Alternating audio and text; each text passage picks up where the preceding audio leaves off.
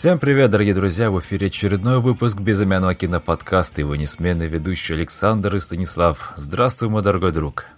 Здравствуй, привет всем. Мне нравится, как ты меня поприветствовал. Прям здравствуй, да? А, сегодня мы говорим о фильмах Софии Копполы. А, многим она известна по фильму «Трудности перевода», который мы все обожаем и любим. Ну а те, кто не слышал, наверняка вы слышали уже фамилию Коппола, да? Да, да, это дочь того самого Фрэнсиса Форта Копполы, которая собственно, и пошла по стопам отца, то есть стала режиссером. И это, кстати, очень интересный момент, потому что не так часто, наверное, это вот получается, когда что люди, точнее, вот дети каких-то именитых родителей, так или иначе, там, музыкантов или режиссеров, актеров, тоже идут по стопам своих родителей. И тут как бы такой двоякий момент получается, что у этого ребенка как бы и протоптана уже дорожка немного на легче, да, как вот к этому ремеслу, но при этом над ним нависает какая-то вот, знаешь, такой груз ответственности, как от, с этой фамилией связанной, которая над ним. То есть ему как бы надо доказать, что ли, общественности, что он тоже может и достоин этим заниматься. Хотя это, да. на мой взгляд, То есть он это... изначально уже в позиции того, кто что-то должен доказывать, да, того, как он что-то начал делать. Да, вот София Копла, например, там Алексей Герман-младший. Вот, кстати, например, сын Андрея Тарковского не стал заниматься режиссурой. Вот, ну, это такие тоже интересные моменты, да. Сегодня мы, опять же, поговорим о двух ее фильмах. Это Virgin Suicides и Мария Антуэнетта. Так? Да. Пойдем мы по хронологической порядке. И начнем, я думаю, мы как раз таки с Virgin Suicides. And so we started to learn about their lives. Coming to hold collective memories of times we hadn't experienced, we felt the imprisonment of being a girl. The way it made your mind active and dreamy, and how you ended up knowing what colors went together. We knew that the girls were really women in disguise, that they understood love and even death, and that our job was merely to create the noise that seemed to fascinate them. We knew that they knew everything about us and that we couldn't fathom them at all. Да, но сначала я бы хотел говорить об, вообще об этом режиссере, чем мы о ней знали, точнее, uh-huh. чем мы видели из ее фильмов до того, как посмотрели эти два, потому что эти два я посмотрел впервые, и тем самым, на самом деле, я закрыл, по сути, хотя нет, не вот этими двумя я закрыл дыры, а еще третьим я закрыл дыры после этих двух, когда уже эти посмотрел, и так, знаешь, меня как, типа, этот, э, понесло, короче, и посмотрел ее последний фильм «Бигилд» после этого, 2017 uh-huh. года. Но, в общем, да, до этого я смотрел такие ее фильмы, как «Трудности перевода», «Где-то» и Блин Гринг, вот этот самый фильм с... Там, получается, в главных ролях там Эмма Уотсон играет. И еще... Я, я только ее там запомнил, всего, кажется. Фильм мне не очень нравится, но вот другие фильмы Somewhere и Lost in Translation мне очень нравятся. Somewhere, по сути, у нас э, идет Стивен Дорф, актер, который, возможно, не у многих ассоциируется с какой-то такой сдержанной игрой, но здесь он именно таков э, в этом фильме. И это очень здоровский фильм, по сути, про кинозвезду, но с позиции кинозвезды, которая устала от того, что она кинозвезда.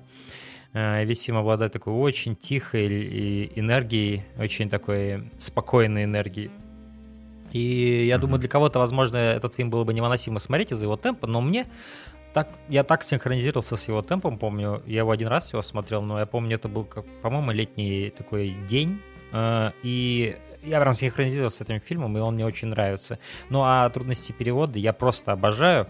Я, наверное, спойлерну сейчас, mm-hmm. но я считаю, что это пока ее лучший фильм Софии Копполы. Вот. А, Билл Мюррей, Скарлетт Йоханссон, их дуэт в, то, в антураже Токио. Потрясающее, потрясающее кино. Вот. А, поэтому, да, по сути, до этого я смотрел у нее вот эти три фильма, и два из них мне очень нравятся. И поэтому я с таким, ну, оптимизмом приступал к просмотру этих двух фильмов, причем я знал, что Virgin Suicides и Мариан Теннет очень так, ну, ценятся в кругах кинолюбителей, поэтому я, в принципе, получил, наверное, даже то, что я и ожидал, что я получу. Это два отличных фильма. И да, София Коппола стоит упомянуть еще перед тем, как мы начнем говорить об этих фильмах. Это первый женщина-режиссер, который мы обсуждаем, которого мы обсуждаем в рамках да, да, подкаста. Да. И честно говоря, это никак не связано с тем, что мы активно как-то избегали да, этого. Просто с... Не, у нас планировались выпуски и про Клэр Дени, угу. и про других, помню, женщин. Но просто как-то все ну, не складывалось. Да, и, и, и, оттягивалось, оттягивалось. И что забавно, я никогда даже об этом не задумывался. Женщина-режиссер ну, да, или мужчина-режиссер у нас как-то натуральным ходом туда. Но на самом деле в последнее время, как кинолюбитель, я все больше и больше начинаю интересоваться женщинами-режиссерами, и поэтому, да, мне показалось, что нам нужно уже как-то поговорить о какой-нибудь женщине-режиссере. И э, София Коппола, мне кажется, потрясающий э, пример и э, образец, mm-hmm. который можно было бы обсудить. И наверное, самое первое мое впечатление о ней было как раз не из-за ее фильмов, а из-за ее актерской игры в фильме «Крестный отец 3», где она заменила выбывшую из, из проекта по состоянию здоровья, или я не помню, Вайнону Райдер, которая должна была играть э, дочь Майкла Корлеона. И, кстати, она была бы восхитительной, потрясающей, она бы вообще идеально бы вписалась туда. К сожалению, по какой-то причине, я уже не помню, по какой она там не смогла участвовать в этом фильме. И э, в качестве, значит, такого экстренного момента тут Софи Копполу позвал на эту роль э, Фрэнсис. И да, это, это такой, возможно, для многих не самый удачный момент в ее карьере, да, а, потому что многим она очень не нравится в «Крестном отце 3». А, я, не, я никогда не испытывал резкого негатива, но я всегда ощущал, что да, она просто не на том уровне, чтобы играть в этом фильме, дочь Майкла Корлеоне. Э, всегда mm-hmm. ощущалось, что просто она не совсем понимает, да, как это делать. Вот, да, мы можем сколько угодно, конечно, сокрушаться, что на Райдер так и там и не снялась, но на самом деле у этого фильма гораздо больше проблем, чем, чем София Коппола, бедная, которую все так начали поносить после этого фильма. Ты знаешь, по-моему, она еще участвовала в роли ребенка в сцене крещения в первом крестном отце. Вот это интересный факт. Если это так, то это очень забавно. Но я помню, что как минимум она радовала глаз в том фильме, она симпатичная. И, в принципе, это красивая женщина, и как бы на нее всегда приятно смотреть, и по сей, по сей день для меня. Вот. Она не так давно была жюри, в, составе жюри с Николасом Беннинг Гавриевым, по-моему, это было в 2016 или 2017 году Канского кинофестиваля. А, в 14 А, в 14 Боже, как время летит. Да. В общем, да, это, наверное, такой маленький, э, маленькая такая затравочка про Софию Копполу. А, и еще, наверное, стоит упомянуть, что кроме нее вообще вся династия вот Коппола, там куча режиссеров и актеров, и э, вы просто посмотрите на Википедии, если вам интересно. Там буквально каждый член семьи как-то завязан в индустрии кино. Это очень забавно. Э, я бы сказал, что после Фрэнсиса Софии, я думаю, это самый успешный член семьи в, э, в кино.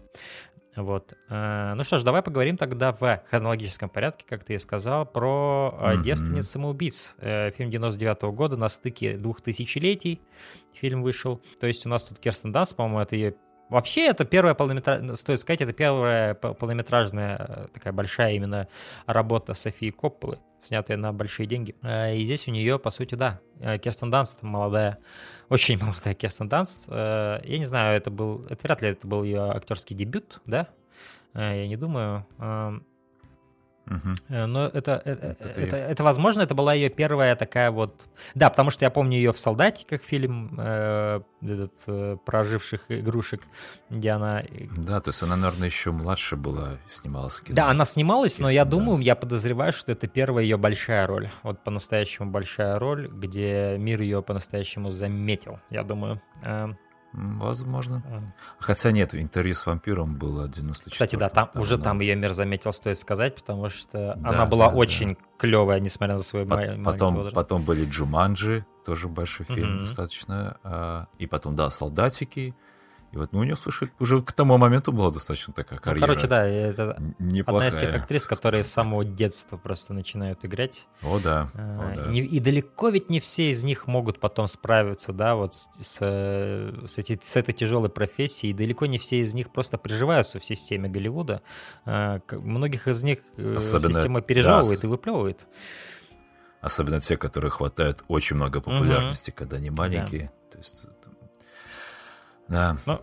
Но в фильме, кстати, опять же, мы немножко вот затрагиваем тему, как у детей, вот сейчас мы с тобой, да, затронули тему, то и в фильме тоже у нас представляется семья Лисбон, где аж пять дочерей-подростков. Угу. Пять дочерей.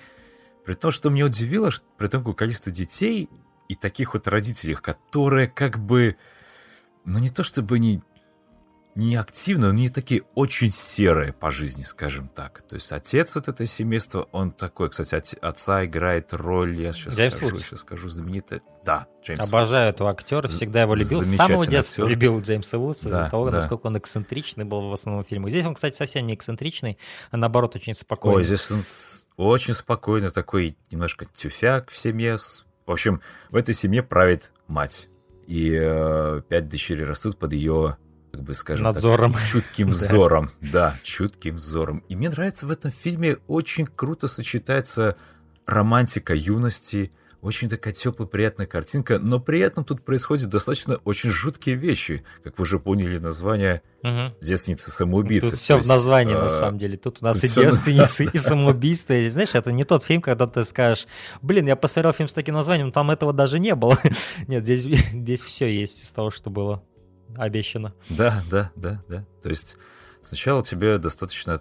Знаешь, мне по атмосфере немного напоминал это поначалу, как будто фильм что-нибудь с раннего Уэса Андерсона, что mm-hmm. Академия Рашмар или что-то вроде того. возможно, да, да, но да, только, да, да, только такое. Но высосите под... из всего этого комедию.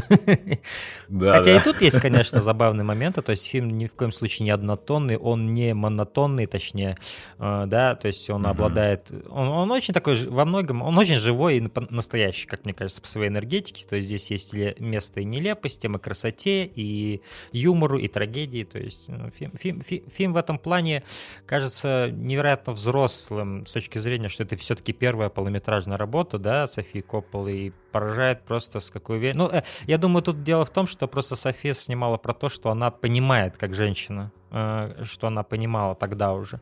Э, и поэтому фильм пронизан этой честностью, и поэтому он может и шутить, и быть очень серьезным, и делать и то, и другое очень просто правдиво. Вот, вот когда ты сказала Подожди, про какой-то фильм ты говори, я уже забыл. Когда ты, ну, когда все считают, что это очень скучное кино, тебе очень понравилось, и по энергетике ты с ним соединился. Э, где-то, somewhere.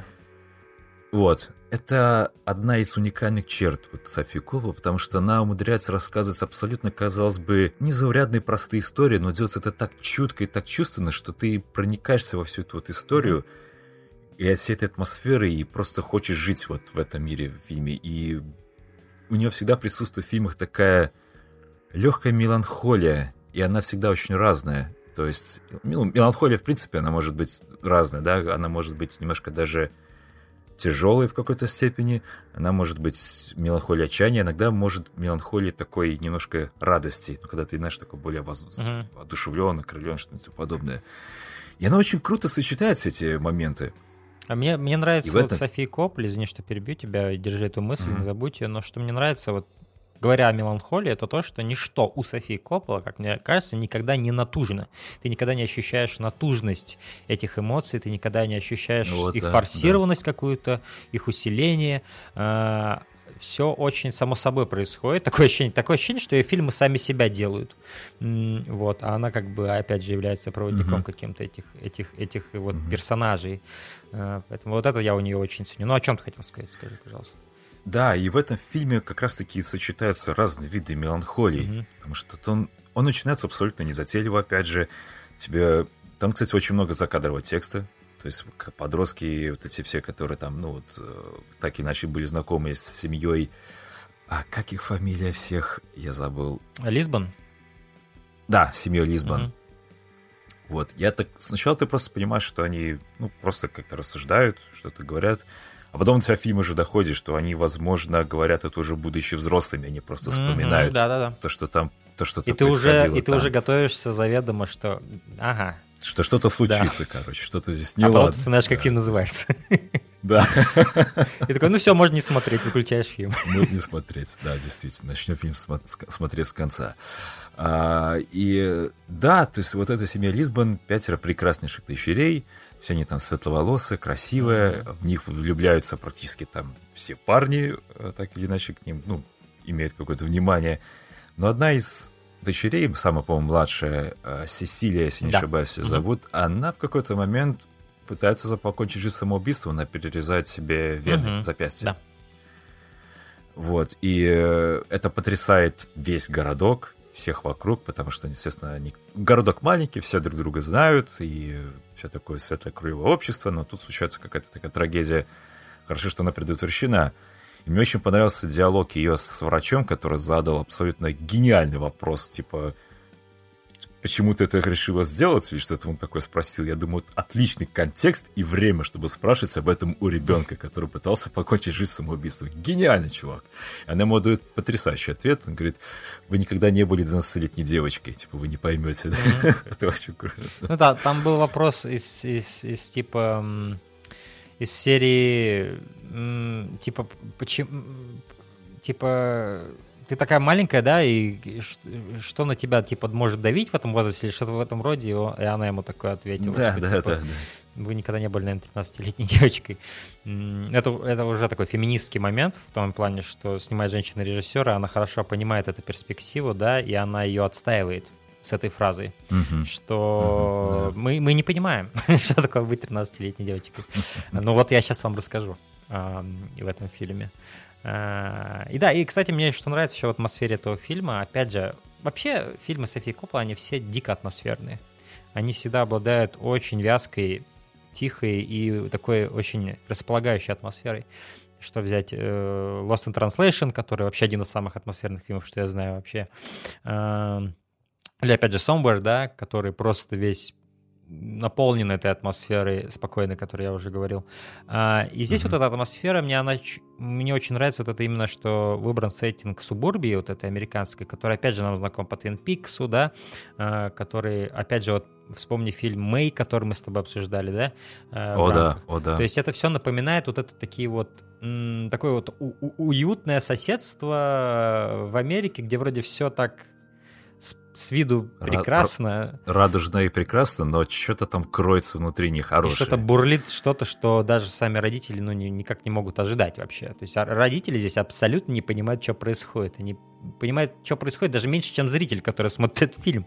А, вот, то есть... А, и вообще у самого фильма такая позиция, которую он занимает, это вот... Ну, потому что стоит сказать, что София Коппола... Вот, очень здорово, кстати, насчет контекста того, что София Коппола как режиссер изначально должна была что-то кому-то доказывать и находилась в такой позиции, что ее снаружи все воспринимают как типа вот привилегированная девочка, э, дочка гениального режиссера, да, э, как вот легко ей было попасть в эту индустрию и так далее.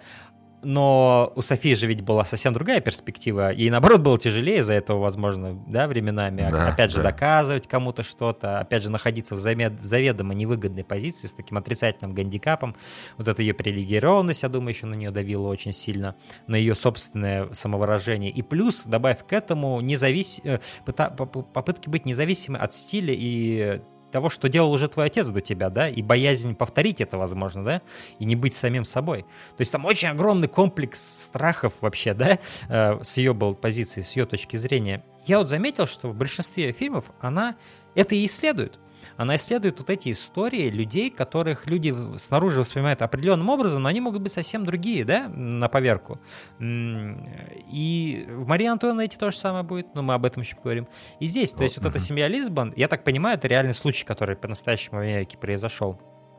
А, и, то есть она взяла вот эту, вот эту семью, но, что интересно, если вот Мария Антуанетте, она помогает тебе с позиции Мари, Марии Антуанетты посмотреть, да, на реальность, то здесь она все еще находится как фильмейкер за пределами этой семьи и взирает на нее с позиции соседа, который живет рядом с ними и пытается их понять. То есть эм, сама форма фильма, она занимает позицию наблюдателя, но не того, кто вместе с этими персонажами, понимаешь, в чем я? То есть даже вот когда вот... То есть весь фильм, по сути, он состоит из того, что кто-то приходит к ним в дом и смотрит на ситуацию в доме, да? То есть, например, тот же вот, когда, умер, э, когда Сисели э, все-таки кончает с собой, приходит вот этот э, падре, да, там к ним, э, ты опять же с ним как будто заходишь в дом, да? Ты с ним осматриваешь какая атмосфера в доме после смерти дочки. Да, это из замечаешь именно изменения через разных персонажей, когда ты постепенно-постепенно угу. ты понимаешь, что, что происходит внутри семьи. Да. А, да, то, есть, по, то, есть, то, есть, по сути, тебе их представляют, этих девочек, в начале фильма, но ты что, именно что тебе их представляют, ты никогда не будешь с ними на их месте, потому что такое ощущение, что София Коппола как бы этим и, сам, и подчеркивает, что мы никогда не сможем их понять, да, и я не буду mm-hmm. пытаться сейчас ставить себя, потому что я думаю, на тот момент София Коппола, возможно, себе как режиссер еще недостаточно доверяла, чтобы занимать их позицию, да. То есть к Марии Антуанетте она уже набралась смелости, да, попытаться понять персонажа с точки зрения персонажа. Здесь же она очень чутко и мягко и так эм, с большим уважением пытается все-таки, но она все еще стоит с точки зрения наблюдателей того, кто пытается понять снаружи. Да, то есть она... Мы как, мы как зрители как раз-таки совместно с этими мальчишками да?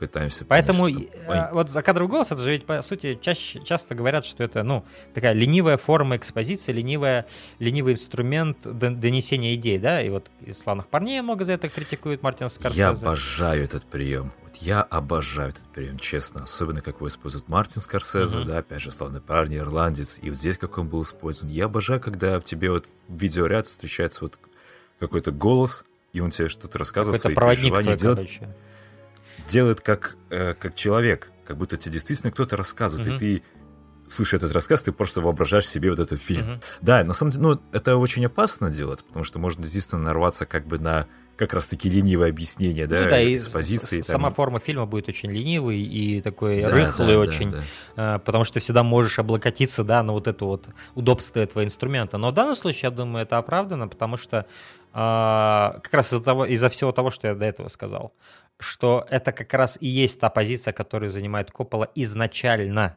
и, и ставит я... тебя в это положение тоже. Угу. Я это понял, оправданность этого приема, когда уже в совсем финале. Mm.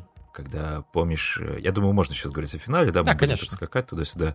А, когда мальчишки эти стоят, там еще, помню, очень холодный кадр по цвету да. был, когда они стоят и говорят, что как это такая фраза была, что-то связано с воспоминанием о юности, которой уже никогда не будет, и что-то вот вроде это. Я понял, так это, оказывается, не все это время вспоминали, и получается с такой позиции не просто вспоминать, что происходило, а вспоминание с точки зрения как бы и разобраться в себе сейчас. Потому что эта ситуация вообще вся страшная, вся, вся страшная трагедия, что произошла с этой семьей, она оставила на них глубочайший отпечаток. И никто, и не, не было никого, чтобы объяснить, что произошло. Потому что это жизнь. Да. И никто... Не, да, тем, ник... тем более, что они были как раз-таки свидетелями, они видели их, угу. ну, чуть не мертвыми, ну, условно говоря. Не, ну, видели, условно, видели, там, да, а, видели. Видели, видели, да. То есть... Ну, там э, еще была такая фраза наподобие того, что там ведь они еще играли такую игру, что ну, между собой, чтобы пытаясь понять девчонок, они заказывали те же самые журналы, что заказывали эти девчонки, которых да, никто не выпускал. Да, да. И они как бы говорили, что они путешествовали вместе. Там, кстати, очень клево вот этот сделано было, где ну, по сути, актеров фотографировали в этих разных типа странах, да, mm-hmm, но в то же время mm-hmm. это их фантазия. Мне это очень, мне, мне очень понравился этот м- прием художественный. И там, да, была такая фраза, что для нас эти девочки так и остались вот этими обрывками каких-то континентов, которые как типа, ну, как бы очертания их есть на карте, но мы там никогда не были, мы никогда поэтому не поймем, что это за страны. И также и вот этих девочек мы не поймем, что это были за девочки, да, то есть у нас только есть вот эти вот какие-то номинальные вещи, очертания, но они не заполнены реальными знаниями, реальными впечатлениями, да, uh-huh, uh-huh. поэтому мы можем только помнить о них, по сути, вот и все. Uh-huh, yeah. Это очень хороший сантимент, мне, мне он очень понравился. Да. И мне нравится, что после от самоубийства Сесилии, когда вот какая-то есть такая трагическая пауза несколько в фильме в настроении, он снова набирает обороты и тебе показывает атмосферу там юношеской влюбленности этой школьной. Помнишь, когда этот парень Трип да, его трип. Которого играет, э, я прям должен сейчас это сказать, а потом... Молодой, да. да Джош Хартнет, да, здесь он да, такой... Да, с очень прикольной прической такой. Да-да-да, типичный джок такой, ну, ну, ну такой типа утонченный и загадочный. Все хотят, короче, к нему э, на коленки сесть, а, а он такой неприступный, потому что он очень избирательный. Э. Да, да. И тебе долго показывают эту линию, как он там упрашивают родителей, чтобы пустили этих девчонок с ними там потанцевать. Mm-hmm. Затем приятно наблюдать, потому что, опять же, такая теплая юношеская влюбленность, это так клево, и ты уже забываешь о страшных да. каких-то происшествиях. Фильм обаюкивает ты... твою тревогу. Э. Да, но, но, но все равно ты сидишь такой, бляха, ну, ну подожди, ну что-то сейчас опять произойдет, и ты по-прежнему в напряжении какой-то сидишь. Я вообще, знаешь, когда я смотрел этот фильм, после того, как Сесилия себя же ведь это, ну, с собой покончила, я подумал, что весь фильм будет это как серия вот этих самоубийств. Ну, то есть, что главы этого фильма по будут типа, по одной, да. да, и типа в конце Кирстен Данс там, возможно, единственная останется или тоже себя в конце сам убьет. На самом деле у фильма совсем другая структура, то есть он э, сталкивает тебя с этим шоком в начале, да, и потом как бы ты медленно от него восстанавливаешься, медленно, как будто сам проходишь реабилитацию, да, с помощью атмосферы фильма, с помощью его теплых каких-то моментов, да, эм, а в конце тебя бьют самым мощным шоком, и ты совсем в растерянности остаешься, как и эти пацаны, по сути вот эту форму Коппола используют для понимания, ну, то есть для, для попытки поставить зрителя на, возможно, свое место, да, потому что, возможно, сама София была очень заинтересована этим случаем, да, и заинтригована mm-hmm. до глубины души, mm-hmm. и, возможно, потрясена она им была. Э, и как бы, возможно, в ней кипело вот это вот ощущение, блин, я не понимаю, что произошло, это, это вот как для нас, например, там, финал Твин Пикса второй сезон, помнишь, когда вот он кончился, и, типа, долгое время мы не знали, будет ли вообще продолжение, и мы вот время от времени, например, я всегда возвращался к этой вот такой психологи- мини-психологической травме, я такой, блин, ну, как же так, это же останется не объяснено, ну, как, это ужасно. Я думаю, София Коппола тоже в таком плане, что она была так заинтригована, и так она чувствовала, возможно, себя одинокой в этом, в том, что в ней кипело, да, вот это вот непонимание ситуации. Возможно, она через киноформу попыталась для себя что-то понять, и, соответственно, еще и, конечно, других поставить на свое место и разделить вот эту вот какую-то горечь по людям, которых она, возможно, не знала лично, но как будто она чувствовала, как будто она их знает. Ну, я, я здесь вижу прям попытку вот исследования угу. произошедшего с этими Ну да, я говорю, через вот киноформу да, попытаться что дотянуться до этих знаний. Здесь очень много уделено как раз такие проблематики отцов и детей, угу. взаимоотношения. Потому что сначала ты видишь этих родителей.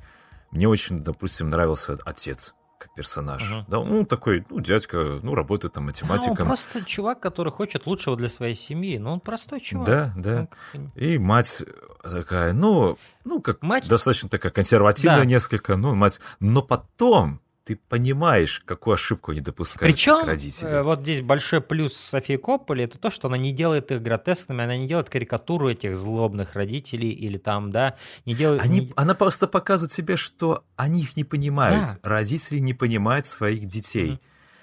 Это самое страшное. И мне очень нравится, как она еще исследует тему, как общество реагирует на это все. Uh-huh. То есть случается самоубийство, сразу в школе появляются какие-то ну, там психологи, какие-то тетки, начинают тебе объяснять, что там это плохо, uh-huh. нельзя это делать. Я помню, мы в школе к нам приходил наш психолог школьный и рассказывал про самоубийство. И она сделала это очень таким экстравагантным образом. Она просто рассказала, что с тобой произойдет, если ты повесишься. Uh-huh. То есть со всеми этими жесткими подробностями, типа смерть это, это как-то фиксия там Асфиксия. называется, да, ты испражнишься, короче, будешь oh, такой хреновый, понимаешь? Даже таким способом она пыталась донести до бедных школьников, что самоубийство — это плохо. Не вешайся, обкакаешься. Вот. Поэтому это странно. То есть, и ты сразу, вот, она тебе начнет показывать от этих э, там, психологов, я сразу почувствую, что это такое, знаешь, вот инородное, вот опять, как будто, знаешь, как общество обычно реагирует, типа, чувак там убил... Короче, пытаемся там, по учебнику устро... все всегда решить. Да, типа, чувак там устроил стрельбу, да, а, он играл в видеоигры, надо запретить видеоигры. Да. Ну, вот такая да, херня. Да, да, да. Это, это, все, это, не... это все меры э, как будто направлены не на решение проблемы, а побег от проблем. Понимаешь? Просто побег от проблем. Да, то есть они, они имеют, то есть имеют дело с последствиями, а нужно искать причину, mm-hmm. что произошло, почему это так. И не поверхностно, что видеоигры виноваты, mm-hmm. а София Коппола тут как раз-таки показывает, что виноватая не то что родители, а просто их невнимательность и непонимание, угу. как это нужно делать. И это может произойти даже если родители, в принципе, нормальные люди, хорошие даже, возможно, люди, но просто которые, возможно, где-то действительно... Перегибают да, палку да. чуть-чуть. И сами того, что... причем не подозревают. Потому что им кажется, что они все да. правильно делают. Да, потому что когда там... А... С чего это все началось? А, началось как раз-таки с того, что они когда поехали на бал, девчата, по-моему, старшая, как раз, Лакс, которая вот да, которая играет Лакс, да, она осталась, в общем, там, с этим трипом. На футбольном поле, да. Залаз... Классика. Занялась... Там, кстати, отличнейший кадр был, когда она одиноко просыпается, да. там так еще композиция смещена, и ты прям угу. вот такая Дезориентация, пустота. Да. А, вообще отлично, супер. Да, и она что сделает? Садит под домашний арест, причем достаточно жесткий. Она сжигает все, заставляет сжечь ее все эти пластинки, которые она так любит. И почему мне нравится, что, блядь, они сжигают и в камине, весь дом просто в дыму uh-huh. становится. Она дверь открывает входу, а тут такие клубы дыма. Uh-huh. И, по-моему, там сразу и всех, да, их садят уже на такой жесткий карантин, в общем. Да. И ты сразу такой чувствуешь какую-то уже инфернальную обстановку в этом всем, потому что... Атмосферу, точнее. Потому что, как бы, их даже и в школу, черт возьми, не пускают. Uh-huh. То есть они просто сидят дома. И это еще одна черта Софи Коппола. Она прекрасно показывает дискомфорт человека, в условиях, в которых он находится. О да, она, то она есть... вообще, причем она призывает на помощь как раз пространство замкнутое, то есть будь то вот э, замок какой-нибудь, как вот в Марии Антуанетте, а, да, да, или да. вот дом в данном случае. То есть она физическое пространство и используют не как сеттинг, а как инструмент сторителлинга. Mm-hmm. И как вот этот Причем, барьер. как бы да, пространство она не делается каким-то заведомо мрачным, да, да чтобы тебя чувствовать дискомфорт. Оно, особенно в Марии Антуанетте, это прям вообще показано. То есть там все пышет и красиво, но при этом человеку в нем плохо. Угу. Соответственно, делаешь вывод, что неважно, какое пространство, то есть, ну, как бы ну, Твое ну, благополучие, как бы, состояние в другом как вот, как вот сама вот Коппола, то есть она персонажей никогда особо не демонизирует в своих фильмах, даже если эти персонажи могут делать что-то ужасное, как вот, например, эти родители делали со своими дочерьми, да? Mm-hmm. Потому что даже тот же самый Джеймс Вудс, мы сколько угодно можем гнать на маму, а, потому что она там более явно, да, такая строгая, но Джеймс Вудс, какой бы он там белый пушист не был, он бы мог как мужик себя повести и поменять эту всю ситуацию и проявить да, свою волю, да. но он этого не сделал, и он в равной степени вино, виновен. И вот эти родители, Конечно. она как бы их не демонизирует, также и вот это пространство, которое она использует, она его не демонизирует. А. У нее в этом плане она очень такой объективный режиссер, что очень редко, потому что часто, mm-hmm. чтобы донести какой-то поинт, режиссер или сценаристы прибегают к таким очень, ну, таким, знаешь, радикальным мерам, визуальным и повествовательным, где, чтобы прям, знаешь, перетащить на, на, на свою точку, ну, на, на сторону своей точки зрения э, зрителя, да. Э, София Коппола в этом плане, она даже как будто не заинтересована в том, чтобы тебя перетаскивать, она скорее тебя показывает как будто, ну, свою версию вот этой объективной реальности.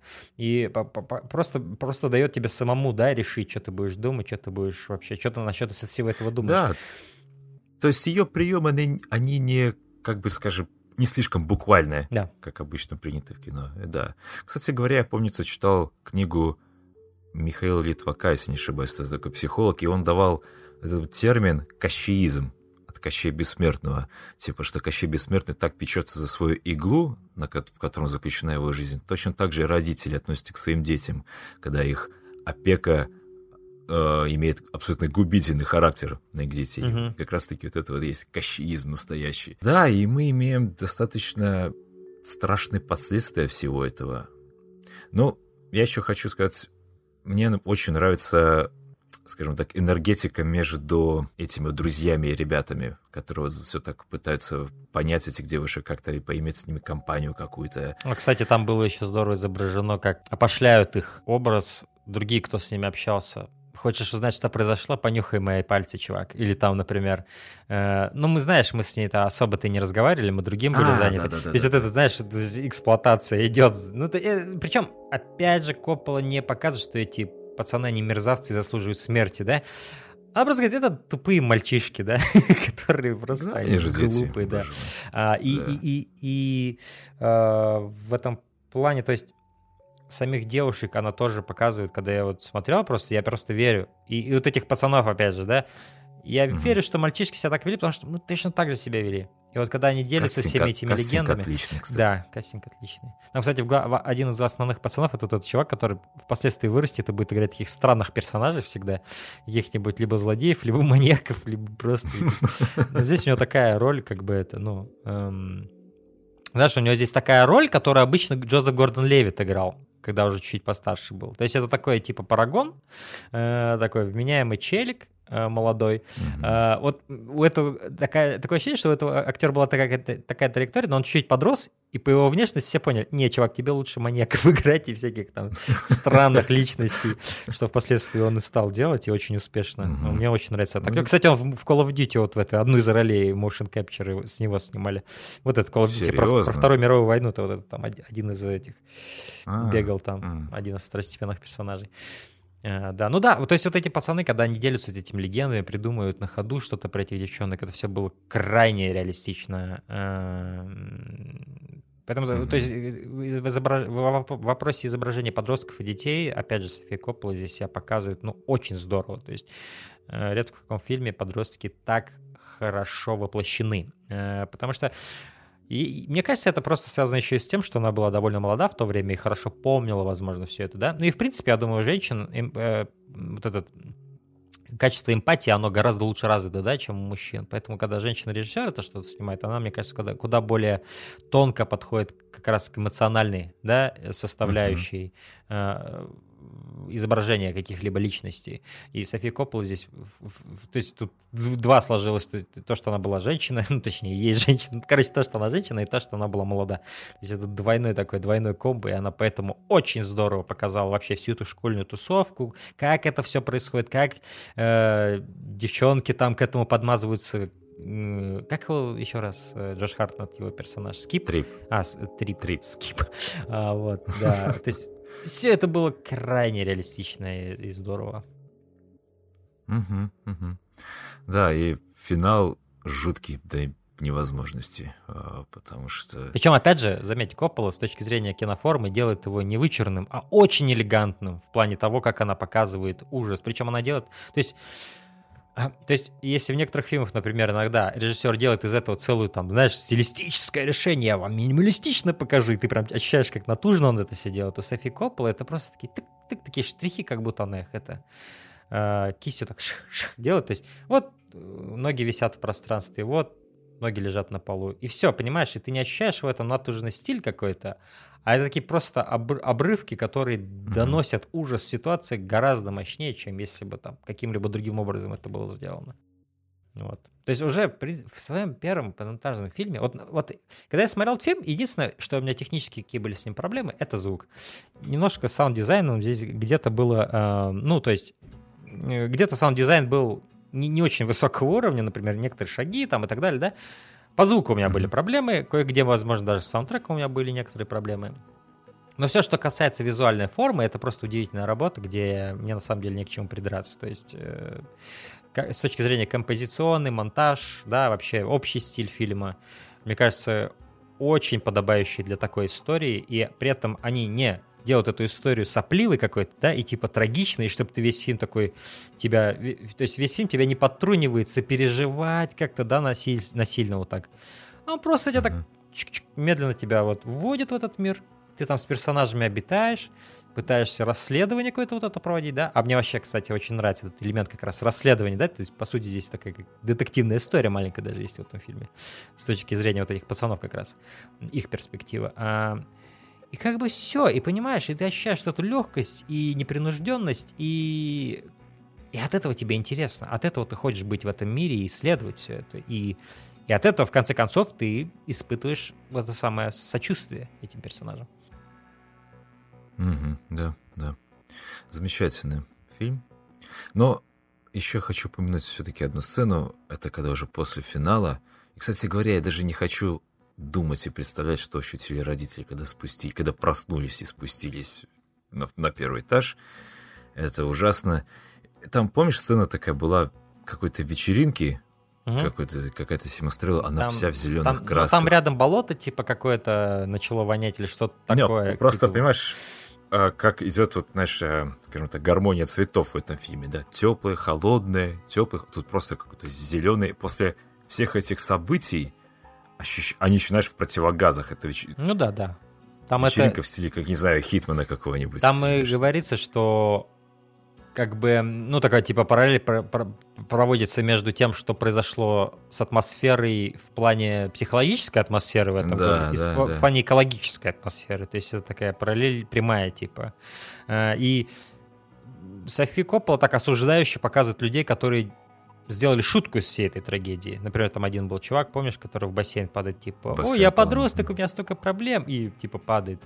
А, то есть некоторые люди сделали из этого... То есть вот ровно как вот они из этой экологической проблемы сделали шутку, да, сделав это тематический бал с этими противогазами, да, также они uh-huh. сделали шутку и из психологической атмосферы вот этого произош... произошедшей не экологической, а вот именно человеческой трагедии, которая произошла в их, в их вот этом э, городе. Э, и как бы, uh-huh. да, вот это, возможно, единственный момент, где Коппола позволяет себе осуждать кого-то. Ну, то есть, причем она это, опять же, это не делает как-то натужно и не уделяет этому много хронометража, но она тебе просто показывает, что люди не поняли их, и многие даже не захотели понять, а другие даже пошли дальше и сделали из этого шутку, похабную шутку. Что, в принципе, всегда будет происходить. Угу. И она показывает просто, как, как, как оно есть, не осуждая, скажем так, а... Да.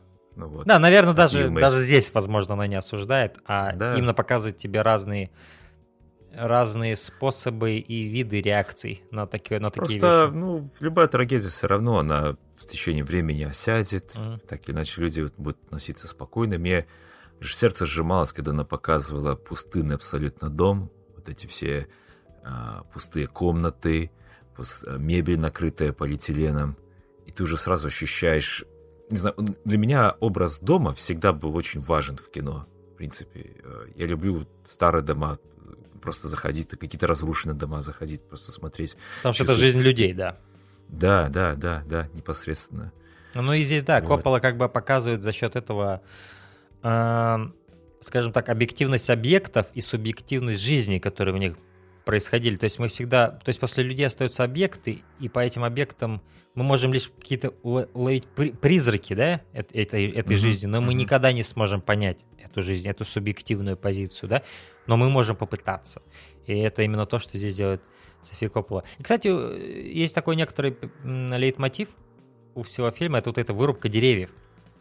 Вырубка деревьев, которых становится вот в конце, помнишь, когда последний кадр, где они стоят, ты видишь много пней вот этих вот. А, и где-то uh-huh. деревья стоят, а где-то вот эти пни. И для меня это все... Вот, я подсозна... То есть я не, я не уверен, что я интеллектуально понял этот лейтмотив, но подсознательно у меня такое ощущение, что это прямая параллель с девчонками, с, этих, с этими, которых мы теряем, да, то есть вот, вот эти деревья, которые типа облетают, да, их надо срубать, да? Потому что типа там, все там очень... И такое ощущение, да, как там... будто сам социум отрубает вот эти трагедии этих детей, возможно, и, возможно, даже родители в какой-то степени рубят своих детей таким образом, как вот, вот эти службы, которые ездят и рубят эти деревья так беспристрастно, понимаешь, и остаются только вот эти пни, короче. это... Там очень важный был момент, важная фраза они сказали, что если не спилить это дерево, остальные деревья тоже угу. заразятся да. и будут больными. И отец с этим согласился. Он угу. такой, а, так вот что, ну, окей, тогда угу. пилите это дерево.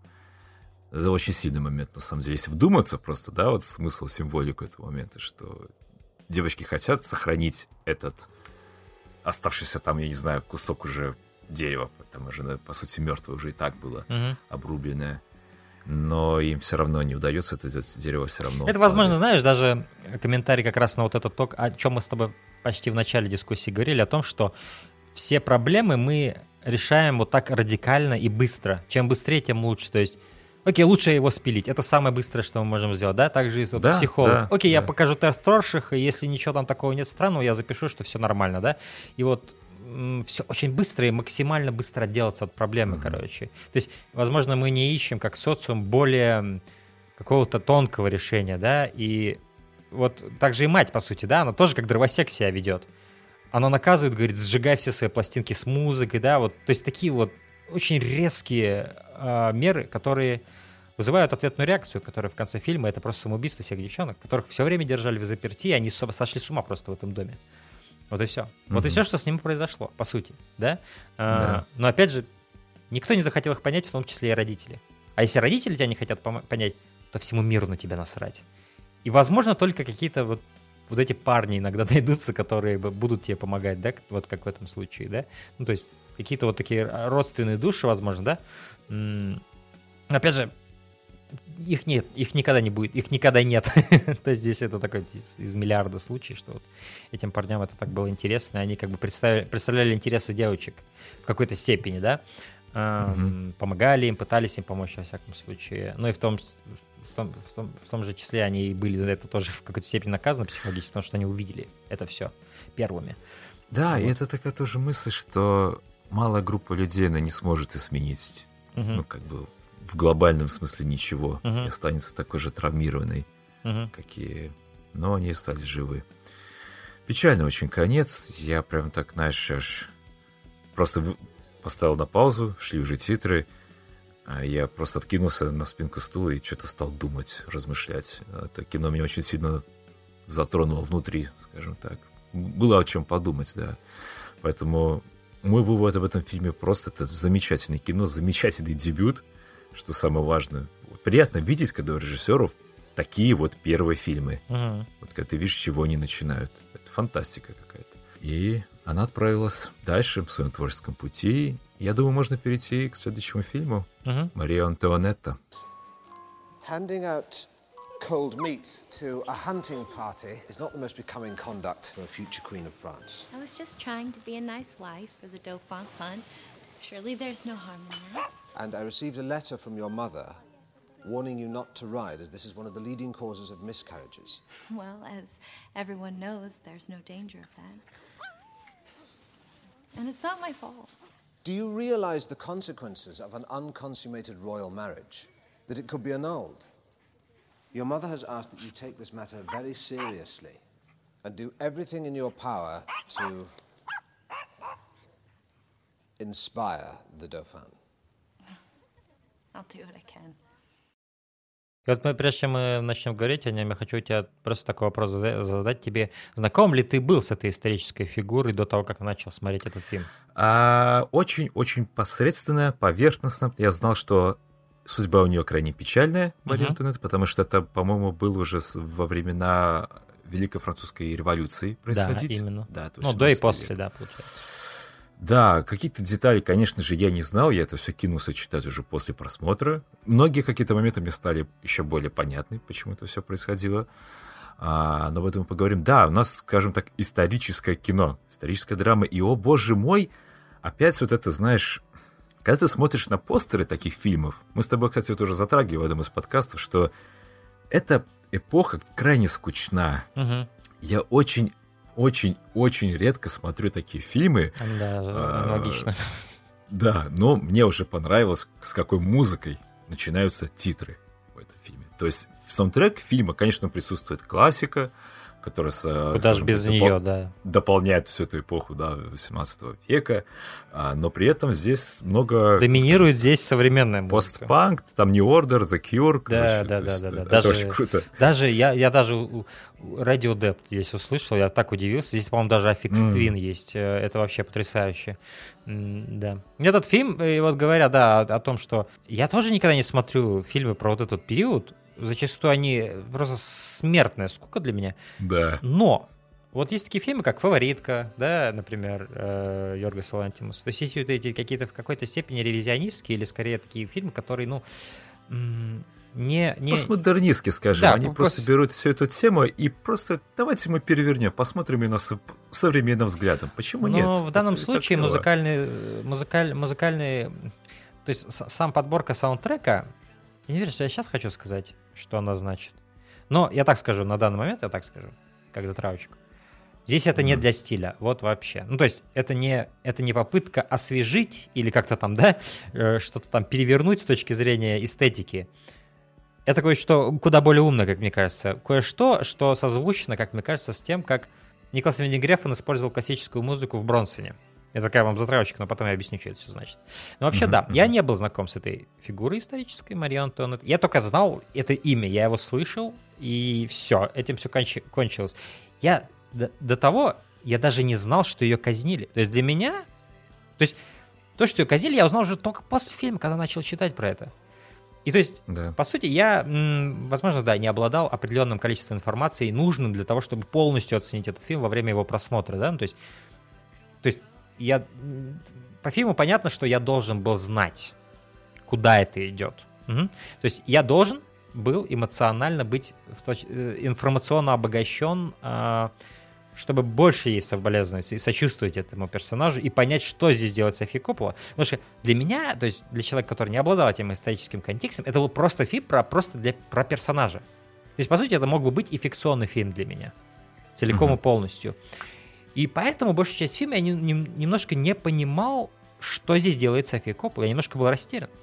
Окей, София Коппола пытается надавить на- мне на какое-то сочувствие вот этой аристократ... Ну, а, это, это женщина, ко- девушки, которая живет в абсолютной роскоши. И, типа, у меня был некоторый такой конфликт, потому что одновременно благодаря вот э, ее сильным сторонам как режиссера Софии Копполы я проникался, да, этой идеей, сочувствия ей, да, и какого-то непонимания вокруг нее, да, и в то же время у меня был конфликт того, что, потому что я не знал, какая у нее будет ужасная судьба, да, и, че, и, и почему она будет такой ужасной, эта судьба. И весь вся несправедливость историческая вокруг этого персонажа, да, Мария Антуанетта, персонажа, заметьте, я говорю, это не оговорка, потому что для многих она также была персонажем, она не была ни для кого личностью. И, в принципе, это идея, которая лежит в корне, как я уже сказал, всего творчества Софии Копполы, что она показывает людей, которых другие только видят как персонажей, да? То есть, по сути, вот, этот, вот эта фигура твоего информационного понимания мира, да, но не человек. То есть мы не воспринимаем тех же актеров или еще кого-то там как людей в основном. То есть для нас это просто какие-то такие, по сути, концепты даже, на самом деле, если мы вдумаемся, да?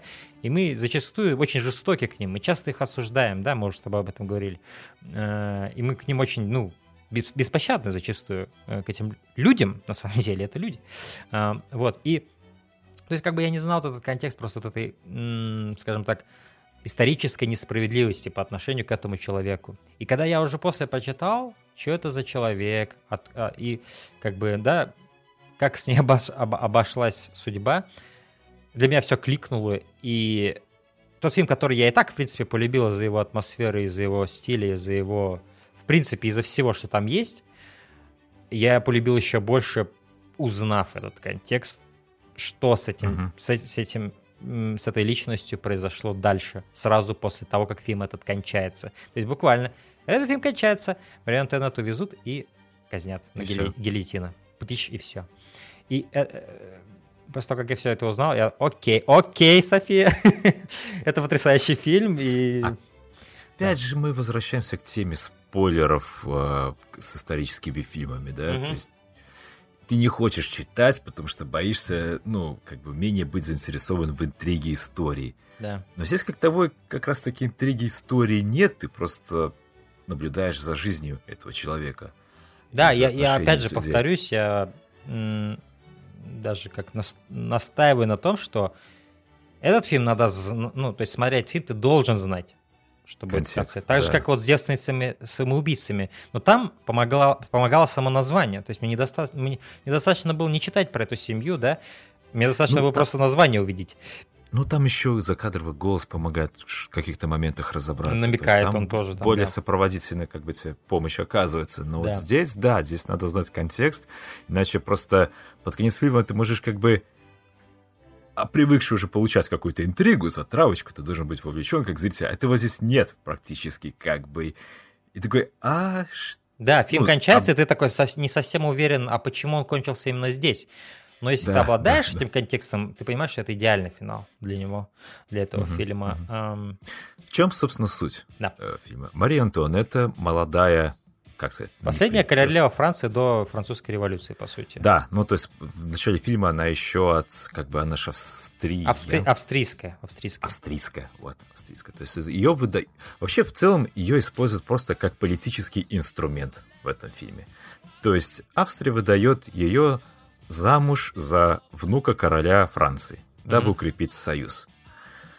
Для нас, в принципе, это как бы ну, если в истории покопаться, то это часто... Так, так это и делалось только в таких семьях, по сути. Да. Только ну, политические мне... браки, никакой любви.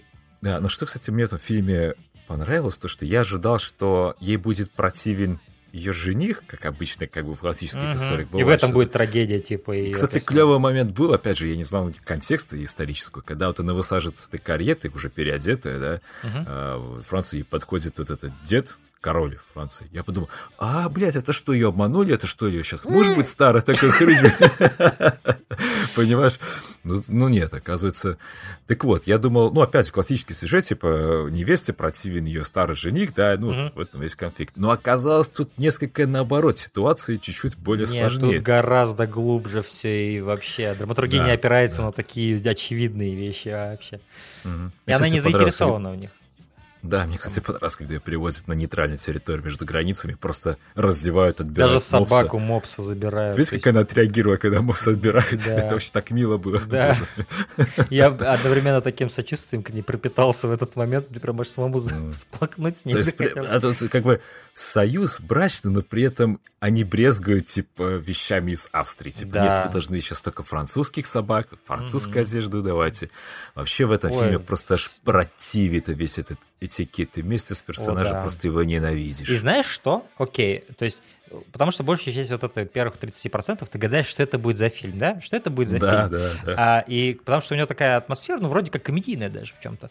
А, и вот в начале, то есть, и, и, и в какой-то момент я подумал, окей, наверное, потому что ее вообще настоящий, как я понял, Антуан, такое даже оно как по- по-мужскому звучит, да? Ну, типа, она Антуанетта стала после того, как она во Францию приехала, Мгм. Мария Антуанетта. А, и и вот она приезжает, значит, туда, и ты видишь все эти абсолютно с точки зрения современного человека абсурдные ритуалы, где после церемонии а- а- они, они ложатся вместе для брачной ночи, и все стоят в комнате, там 50 Да, человек. да, блин. Я, господи, ну что здесь происходит? Потом она просыпается, значит, и там эти 50 человек так и стоят, ну то есть они опять пришли туда. И она не может даже трогать всю ту роскошь, которая вокруг нее есть, потому что у них там целый ряд ритуалов. Там несколько человек, каждый свое подносит. И это все по рангу идет. У них, короче, как такая иерархия прислуживания. До такой степени, где сама Мария уже ничего не может делать. То есть ее, Да. ее индивидуальность, она по сути... То есть в начале фильма ты видишь, она такая со своими волосами, да, то есть никаких париков у нее нет. Она такая более-менее сама собой является, да. Потом ее на границе, значит, переделывают в какой-то образ, который она должна соблюдать, да, отныне. Она приезжает туда, и ты все меньше видишь ее с ее природными волосами. Ты видишь ее вот в этом парике, с этим макияжем, с этими роскошными нарядами. И все вокруг нее, это вот, по сути, наверное, то, э, в какой-то степени, я думаю, здесь э, София Коппола и немножко как будто, опять же, себя чуть-чуть исследует через ее персонажа. Опять же, тут какая-то, какая-то возможно, привилегированность, которая самой ей, возможно, мешала, как личности. Ну, Тут, знаешь, какая-то даже феминистическая нотка в том, что социум хочет видеть женщину именно такой, в парике, такой, такой-то, такой, красивый, красивый. А И она- это тоже, я думаю, но по большей части, Да. то есть здесь историческая у нас фигура, у нас тут просто факты, да, раньше такие были традиции, вот так все делалось, да, и сейчас это супер, кажется, даже смешно, но это и не только смешно, но и это... То есть поначалу фильм, он же ведь как, вот сам фильм, он начинается как комедия, заканчивается как трагедия, да, по сути, как вот «Паразиты» недавние в этом плане. И а, поначалу, да, ты все это со смешком воспринимаешь, и я опять же говорю, я, я, я гадал, чем будет этот фильм. Наверное, потом в какой-то момент я понял, это будет комедия, потому что в какой-то момент я стал злым на все эти ритуалы, на то, что они с ней делают там, да, с этой Марией. Антуанеттой, этой девушкой, которая просто хочет жить нормально. Она ей, сколько там, ей 15-16 лет на момент, да, по сюжету или что-то такое. 14 вроде даже было. Да, и, короче, она знаешь. просто хочет быть девчонкой, короче, да, просто хочет получать удовольствие от жизни, пока она молодая. Ей всячески препятствуют этим, вот этими всеми этими традициями, ритуалами. В какой-то момент я настолько был зол на все это, потому что это до такого абсурда Мгм. доходило, когда ее прям раздевают, а там 50 человек в комнате пока когда ее переодевают. Ты знаешь, Она это какая-то... Это как эта бюрократия, только вместо бумажек вечных люди. Да. Это и так вот и работают. Да, и как бы, и как бы ей же, наверное, стыдно стоять, блин, голый, и, и 50 человек в комнате. И в какой-то момент я настолько был зол, я подумал, окей, этот фильм будет комедией в том плане, что своевольная Мария Антуанетта просто... Я прям несколько раз вслух это сказал, Марин, пожалуйста, разъеби все там, просто уничтожь всю эту систему. Я прям болел за нее за то, чтобы... Это был такой вот персонаж, типа волевой, который устроит хаос в этом замке, да? Но фильм взрослее гораздо оказался и глубже, чем я ожидал. Он пошел гораздо дальше, чем я ожидал. Вместо того, чтобы показывать комедию, где вот эта, значит, своевольная девушка уничтожает систему этого их, как сказать, понимания Ну, того, принцип как надо правил жить. поведения, да, этикета, вот этого всего дерьма. да, вместо этого здесь кое-что куда более, скажем так, просто грустное, печальное исследовалось. Опять же, потому что я не понимал всего этого контекста, я не мог этого ожидать. Но да, то есть фильм идет так, что в какой-то момент я думаю, окей, она поддается всей этой теме, тогда в чем, да, суть то есть, фильма? Но чем дальше он шел, тем, боль, тем лучше я понимал, что здесь происходит. Но опять же, уже с контекстом после просмотра я уже наконец полностью понял, что здесь произошло, и оценил это. Ну да. То есть поначалу я ожидал, что здесь будет комедия, где она просто будет весь их эстаблишмент, кирпичик, просто Наверное, кирпич ты знаешь, на отголоски просмотров фаворитки у нас с тобой сидели. Вот, наверное. Мы такие, я, кстати, вот что-то ну, вспоминал этот фильм, когда смотрел Марию Мгм. Антуанетту. Я хочу сразу воспеть оду Ой, почитание, я не знаю, обожествление ху- работе художников по костюмам. Мгм. Потому что здесь какая-то невероятно фантастическая работа. Ну, понятно, конечно, эпоха соответствует, да, в таких фильмах всегда шикарные костюмы, но часто они в фильмах как бы могут выглядеть не столь интересно и одинаково. Но здесь, блядь, и столько разных костюмов. Сама Мария Антуанетта меняет наряды, я не знаю, сколько я уже сбился со счета. И да, там. несколько десятков точно.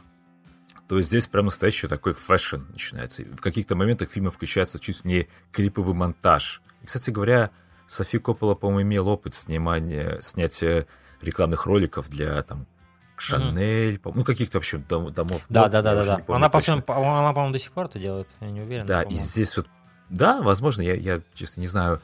И здесь прямо чувствуются вот эти все наработки, в какой-то момент вся эта пышность, все вот это красиво. Прямо вот действительно рекламная картинка какая-то. Мгм. Но костюмы просто фантастические. И, кстати, по-моему, да, она фильм получил Оскар за работу над костюмами.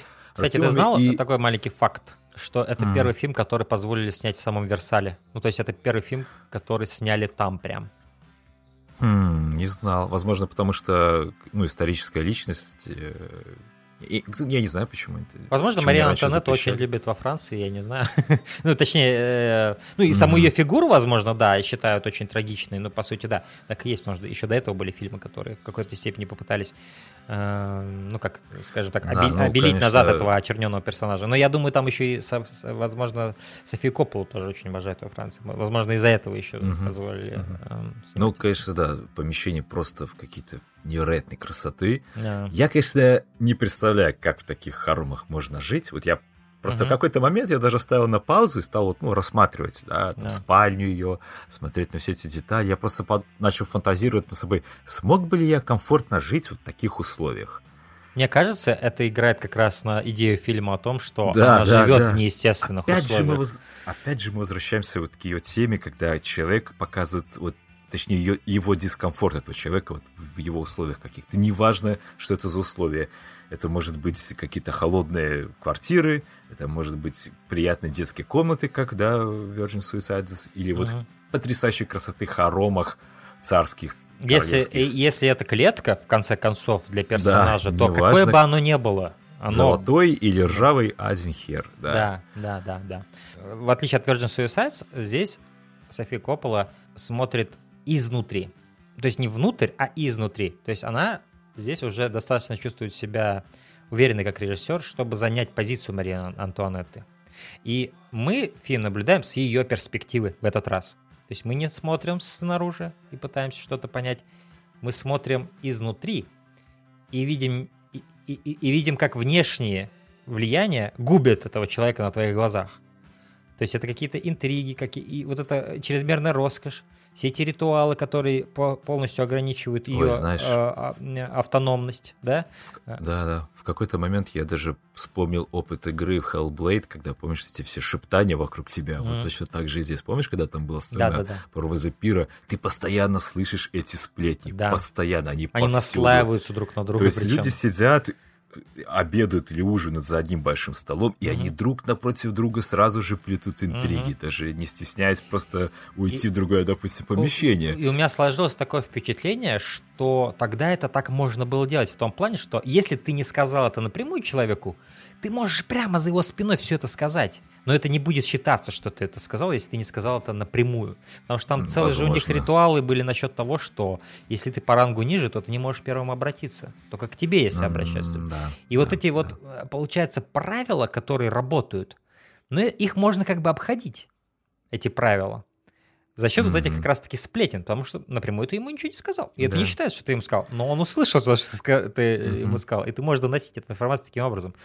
И да, ты видишь, что э, ее это все душит вокруг. То есть поначалу ее воспринимают, помнишь, что даже есть фраза, она как кусочек пирога, говорит. Она такая молодая, вся такая живая, и ее все воспринимают как вот этот кусочек пирога, который надо съесть. Её не А, как будто со двора девчонка какая-то просто. ну, Да. что-то вроде... Никто Мне не нравится, воспринимает что- ее человеком. Да, и мне нравится то, что вот при всей этой вот красоте костюмов, вот этот антуража и так далее, ты чувствуешь просто отсутствие жизни банально. То есть люди здесь какие-то мертвые в своих отношениях друг с другом. Особенно это проявляется в взаимоотношениях супругов, да, но это уже другая чуть проблема. Оказывается, я прочитал, что у Людовика был фимоз. Это когда, ну, проблема, в общем, с половыми органами, и поэтому он так долго не смог как бы зачать ребенка. И Мне, мне- мне очень понравилось, как они решили эту проблему, как ему объяснили, как нужно это сделать на примере ключа замка. Ой, вообще Джейсон Шварцман, блин, ну клево. То есть этого персонажа, то есть представь этого короля, типа, да, которого не стоит там, или я не знаю, там у него проблемы, да, с половыми органами, не знаю. Он не может, короче, в это, к этому все сводится. То есть представь, что это можно было множеством разных образов, но они показали это комедийно, но при этом не высмеивая. То есть это просто за счет комедийной игры Джейсона Шварцмана, который мне всегда нравился. То есть он у Уэса да. Андерсона почти во всех фильмах есть. И просто его... То есть и он такой-такой, ну как сказать, такой простак на самом деле, да, такой простенький чел, не, не награжденный каким-то гениальным интеллектом, да, э, не награжденный физик, физически, да, ну просто такой, ну, такой, э, как сказать... Забавный умилитель, умиляющий Мгм. болтус такой какой-то вот. э, Но при этом ты видишь, что у него доброе сердце. И как бы опять же его ни в коем случае там София Коппола никак не демонизирует. Хотя, и, з- ты- хотя Мария Антонетта и страдает из-за него. Но он не демонизируется никогда. Ты знаешь, что он э, этот кузен Софии Копполы? Нет? Я вот Не недавно знал. вычитал этот факт. Забавно тоже. Внезапно было такое. Ну, да, он, мне- он здесь очень понравился.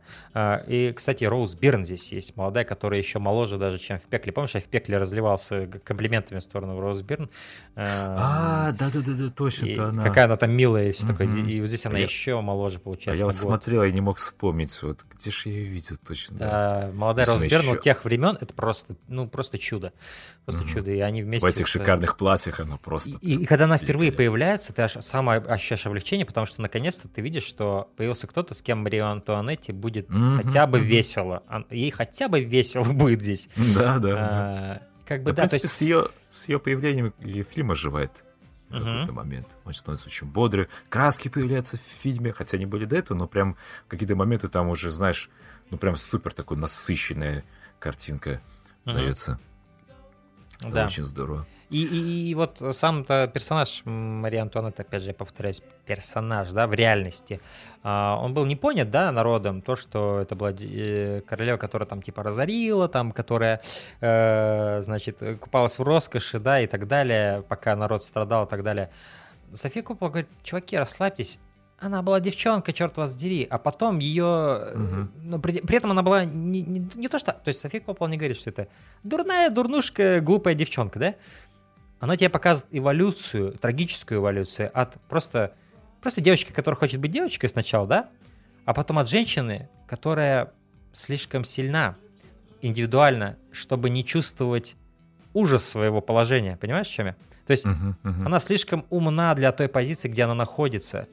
Но при этом ум свой она показывает не за счет того, что она типа жертвует всем, чтобы быть инду- индивидуальной, а за счет того, что она, скажем так, жертвует порой своей индивидуальностью ради своего короля и ради своей страны. А, И это очень трагичный образ. И как бы то есть сначала ты видишь просто девочку, которая хочет быть девочкой, да, и вот это все вот эти монтажи с вот этими пирогами, с казино, вот эти вечеринками, потому что она уже с ума сходит, да, и как-то хочется хотя бы развлекаться Да, то здесь. есть это... Если ей не дают быть самой собой, да, кем она хочет быть. А, но а, а а впоследствии ты просто видишь, да, как медленно, медленно, медленно это все больше на нее груз. То есть эти огромные пространства, да, они просто по-настоящему превра- превращаются в клетку. И с точки зрения фрейминга, с точки зрения палитры даже, да, все тускнеет. Фильм постепенно Мгм. тускнеет. Пространства слишком огромными вокруг нее становятся. И она слишком маленькая в этих пространствах, потому что она сама как будто скукоживается, как личность в этих стенах. А, И потому что она в оковах, в оковах всего этого, всей этой системы, которая существовала там до нее и будет существовать после нее, да. И Это трагичный образ, и София Коппола как бы говорит, вы просто не поняли этого человека, вы демонизировали, и плюс к этому вы еще и казнили ее, чертовы вы звери. И, блин, Ну, это- В то- Печально. тот момент, понимаешь, когда народ был просто уже доведен до такой колец, когда он просто голодал. Мгм. Ну, то есть уже... Я, я и народ как бы понимаю, который просто голодает, и что ему остается делать? Ему остается требовать своего, и когда озлобленная толпа, ну, это, это, это худшее, что может быть в государстве, в принципе. А, да, но при этом как бы и король, который Людовик, да, уже стал после смерти своего отца, он ведь тоже абсолютно некомпетентен как правитель, в принципе. Он, не- Вот он- э, Людовик он- здесь, это, по сути, Джеймс Вудс в девственницах самоубийцах. Это чувак с хорошим сердцем, ну, который, возможно, бестолков. Просто, он просто бестолковый. И Да, все. да. Ну, это добрый, но бестолковый человек. То есть он просто сидит, слушает советника и такой, наверное, кого я сегодня послушаю, левого или правого? Левого или там правого. Окей, пошлем солдат И- больше и средств в Америку на борьбу с Да. там пом- помощью. Мы должны революции. показать силу. И такой, да, мы должны показать силу. Да, но И- никто не объяснит, что демонстрация силы влечет за собой очень большие последствия, и нужно нехилую ответственность за это принимать, к сожалению, Да. скажем так. И, кстати, знаешь, мне нравится, как кинематографически, скажем так, вот с помощью операторской работы показывают тебе перемена настроения в фильме. Допустим, когда долгое-долгое время он с ней не хочет как бы заниматься ну, сексом, ну, грубо Мгм. говоря, Да. прямо точнее. А там надо сказать, мы должны об- а, этот, еще подготовить контекст. Обязательно должен родиться ребенок, иначе весь союз можно аннулировать. Да, он И бессмысленный. на, в и на ней вот этот еще груз есть, что она должна с ним заняться сексом. Да, да. А у него проблемы, собственно, у него фимоз, как бы. И он, Мгм. ну, он может быть и рад, но не Напомни, может. фимоз это же ведь с крайней плотью как-то Да, с крайней связано, да? плотью. То есть, видимо, там какая-то у нее была запущена стадия, когда прям, ну, совсем это тяжело, и у нее не получалось. Так вот, о чем я говорил. А, она здесь великолепно проводит, пара, точнее, работу, как вот ки- кинематографически тебе показать разные состояния Антуанетты.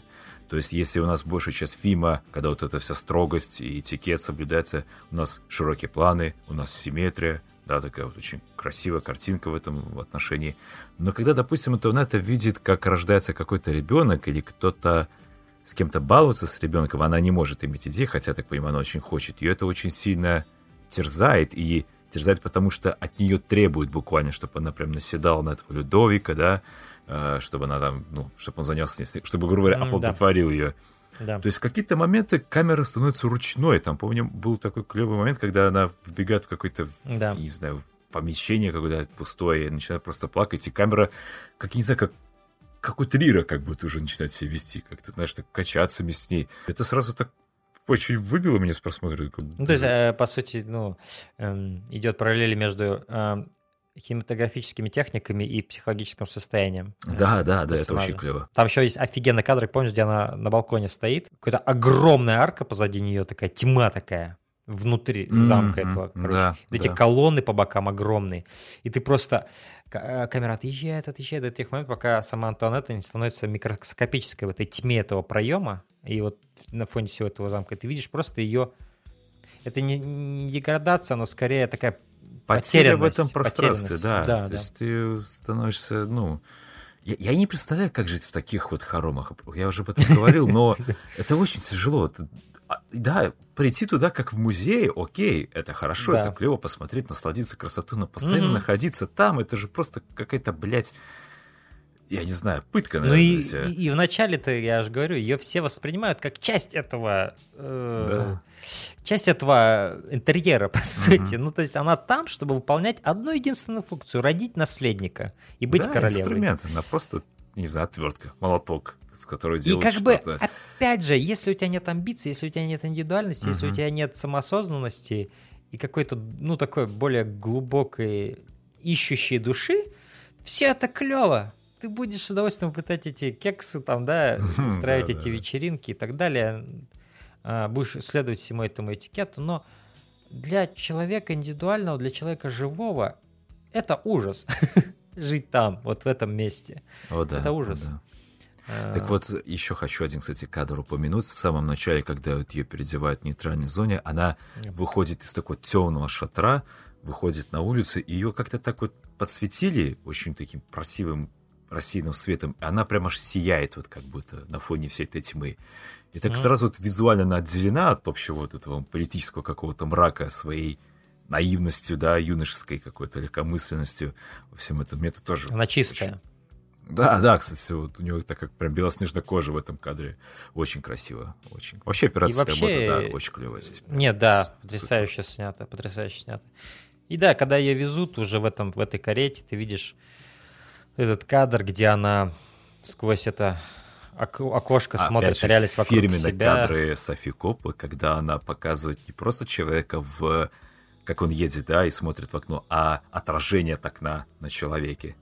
Вот. Угу. Это тоже. Не, и там есть кадр еще и снаружи кареты, когда вот она смотрит на реальность, угу. и реальность как бы отражается на вот этом, ну, то есть вот эти деревья, они отражаются на окне, и ты уже видишь, ну, это, это на самом деле ничего в этом такого изобретательного нет, но очень уместно, что уже ее некоторое разделение от реальности. Она уже в тюрьме, она уже отделена от жизни, которая могла бы быть да. у нее, не будь она там дочкой, да, этой угу. австрийской королевы. Там. Кстати, похожий кадр был в предыдущем вот фильме, который мы обсуждали. Там тоже Кирстен Данс ехал да. в машине, точно так После же на нее. футбольного поля. Да, да, да, да. И вот насчет музыки, то есть в этот момент я, сожалению, не могу его себе приписать, это, это, это, это понимание, как мне кажется природы саундтрека, да, почему он именно такой. То есть это не тупо попытка типа осовременить что-то, да, или что-то mm-hmm. в этом роде.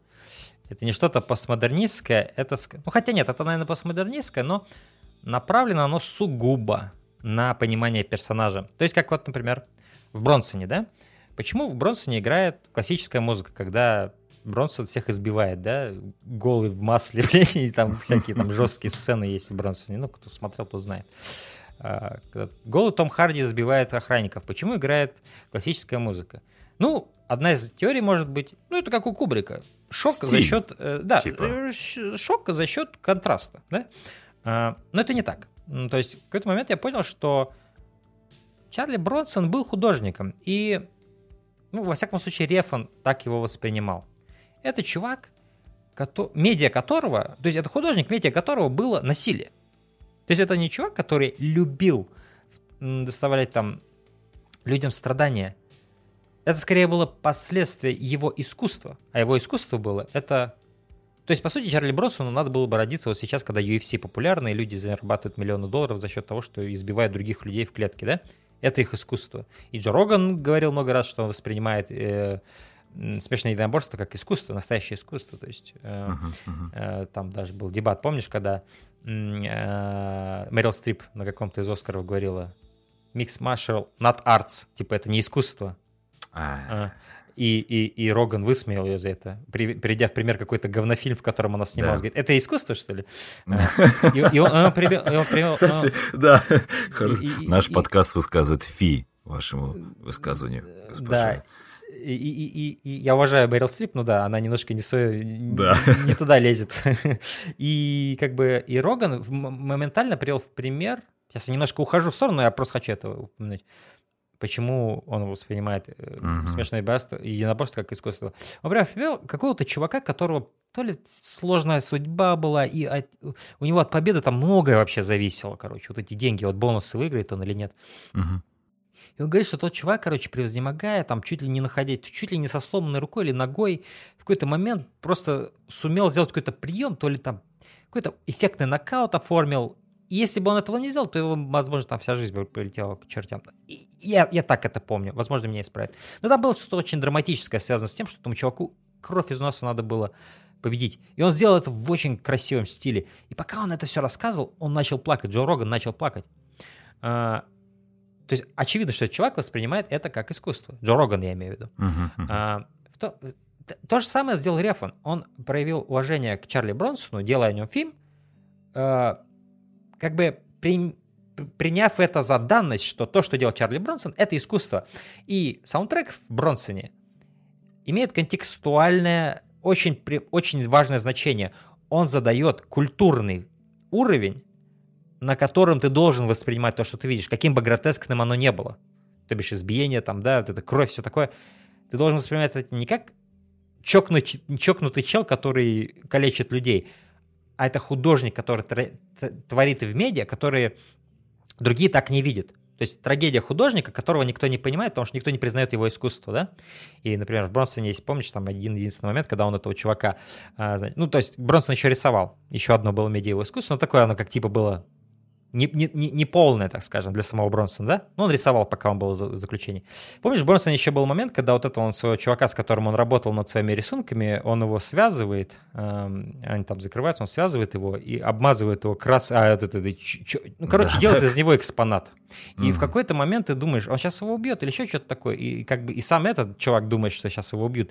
А он говорит, yeah, that's a fucking piece of me, он говорит. Потому что он, типа, проецирует, да, свое искусство в немножко более понятно для людей. это. И ты видишь, что этот чел, который сейчас только что думал, что меня сейчас, наверное, убьют, он как бы мгновенно понимает, а, так вот что ты делаешь, да? Ты сделал из меня экспонат своего искусства. Ты не хотел меня убить.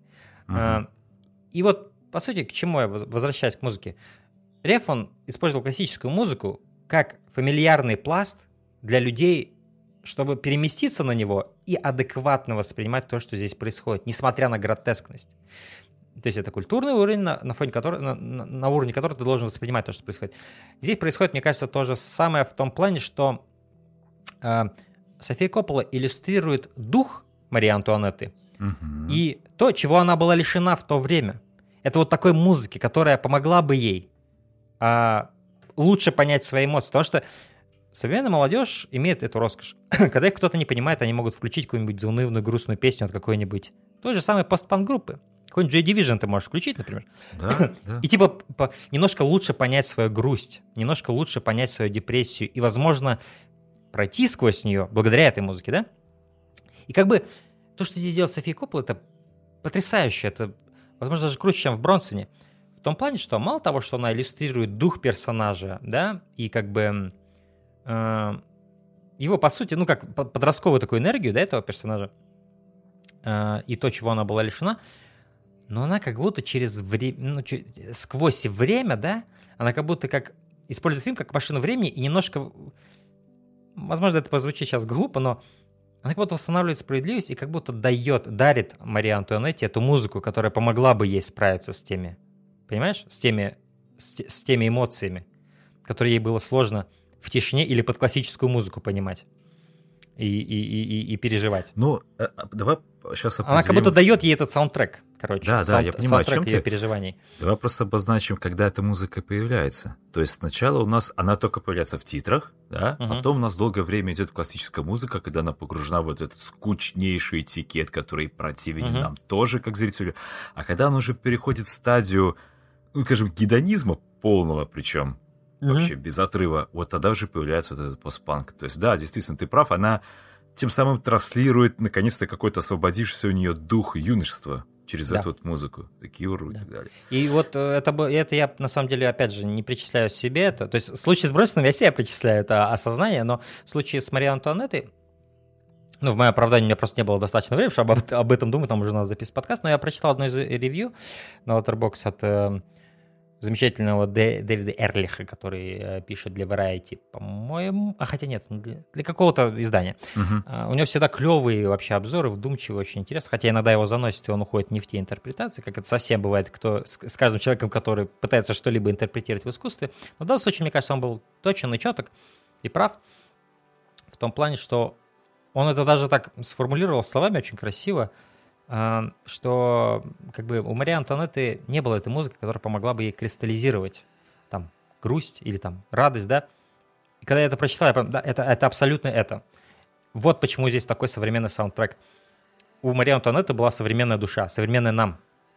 То есть, возможно, то есть вот представьте, возможно, ну, 100, э, 99 из 100 девушек охренительно комфортно бы чувствовали себя в положении Марии Антуанетты, на вот этой позиции, этой королевы. Еще бы. 99 из 100. Но София Коппола спорит, и это на самом деле не то, что София Коппола все это придумала. У Марии Антуанетты были, я потом читал, переписки вот с этим, которого играет здесь э, Джеймс... Ой, не Джеймс, а этот... э, сейчас скажу я, господи... Стив Куган. Ну, Вот этот чувак, который ее навещает от матери, от имени А, матери. посол, который, да? Да, да, она же с ним переписывалась, в нас, ну, по-настоящему. Эти, эти письма и были э, ключевыми в понимании этого персонажа в итоге э, в нашей реальности. Ам, и в этих письмах, по сути, и были все вот эти ее создания, ее точка зрения и так далее. И все, то есть все то, что здесь София Коппола, это, по сути, из писем взято, которые сама Мария Антуанетта писала. Мгм. А, и, господи, о чем я изначально говорил? То, что, э, то есть 99 девушек из 100 чувствовали бы себя просто отлично в этом. Но Мария Антуанетта была умнее. Она была индивидуальнее. И у нее была современная душа, спорит э, София Коппола. И поэтому она дари- дарит ей этот подобающий саундтрек современный, ее современной душе. Ну, то есть душа, которая была, возможно, из будущего, скажем так, да? Но она Мгм. оказалась там. ам, в, в- в окружении этой роскоши, в окружении этих ритуалов и в том окружении, где, да, она катается в масле, ей там сколько угодно этих пирожных приносит, сколько угодно этих, но это ничего не значит. Заметьте э, моменты, когда она счастливее всего в этом фильме. Когда она со своими детьми в своем вот этом удаленном поместье, от всей этой толпы гудящей, зудящей, ш- за что ее, кстати, тоже критикуют, что она с ними мало общается, да, с этими змеями. Она счастливее всего, когда она просто на траве лежит. Или когда они там с ягненком, помнишь, играют в этой траве Да, с да. ребенком. Собирается, Ей- собирать свежие яйца, которые кури- курица снесла. Да, просто такая при- природный такой при- природный образ. И она счастливее всего, когда она вдали от толпы, когда она просто со своими детьми и с природой. А, И это как бы да, там даже, по-моему, ее размышления есть насчет, когда она книжку читает насчет природы, что-то насчет человека. Я, я точно не помню, но это играло очень на контекст самого фильма, то есть точнее, с- с- с- ну да, что здесь, э, то есть человек окружает себя настолько, да, роскошь, что в какой-то момент он просто отделяется от природы полностью, отсекается от нее. Говорит современным А. языком, из мегаполиса уехал в деревню жить, и стало все проще. Да, да, да, да. Ну, здесь примерно, да, так же. И Кирстен Данс, давай пог- поговорим о ней немного, Мгм. о ее... Я, честно, возможно, это моя... Возможно, ну, она в «Меланхолии» еще была шикарная, конечно, у Триера, Мгм. но, возможно, это мой ее любимый персонаж и любимый ее перформанс за всю ее карьеру. Вот Мария Антуанетта. Э, Мне она здесь очень понравилась э, в этой роли. Э, Она очень, опять же, здорово, без лишней драматургии, без лишнего без лишних соплей и все такого, без манипуляций, медленно просто влюбляет в себя и заставляет себя переживать, в том числе, особенно к концу. И это без каких-либо манипуляций, это само собой опять же происходит. Ну, тут опять же мудрая рука Софии Коппола, конечно же, вмешалась, но я думаю, им еще помогло то, что они до этого уже работали, да, вместе. э, И, кстати, она у нее уже получается, вот в последнем фильме, когда Бигилт я смотрел, там тоже Кирстен Данст играет. То есть очевидно, что они очень спелись, так и очень, ну, видят друг в друге. Возможно, они друзья даже. Да, у Кирстен Данст внешность, скажем так, ну, не голливудская, да, ни разу. То есть, это не... но при... ты- то есть, чем она идеальна для персонажа Антуанетты, что она не супер какая-то сразу красавица, да, как, я не знаю, какая-нибудь Шарлиз Терон, да, или, ну, подобие ее Мгм. вот актрисы. Шерон Стоун. Или Шен Стоун, ну, эти, э, девушки, которые сразу, ты смотришь, о, а так Николь три- Кидман, Ник- кстати, э, которая играла в Бигил тот. Ну, скажем. Николь Кидман чуть-чуть, скажем так, поменьше вот этого влияния, когда он тебя смотрит, вот модель, модельная внешность, вот она Мгм. как-то более приземленная. Ну, не хочется говорить, блядь, приземленная, это как-то оскорбительно, но вы понимаете, о чем я говорю. И вот Кирстен Данс идеально подходит, потому что, опять же, простота вот это. То есть внешность Кирстен Данс, она могла быть внешностью, не знаю, твоей подруги с работы. То есть вот, Мгм.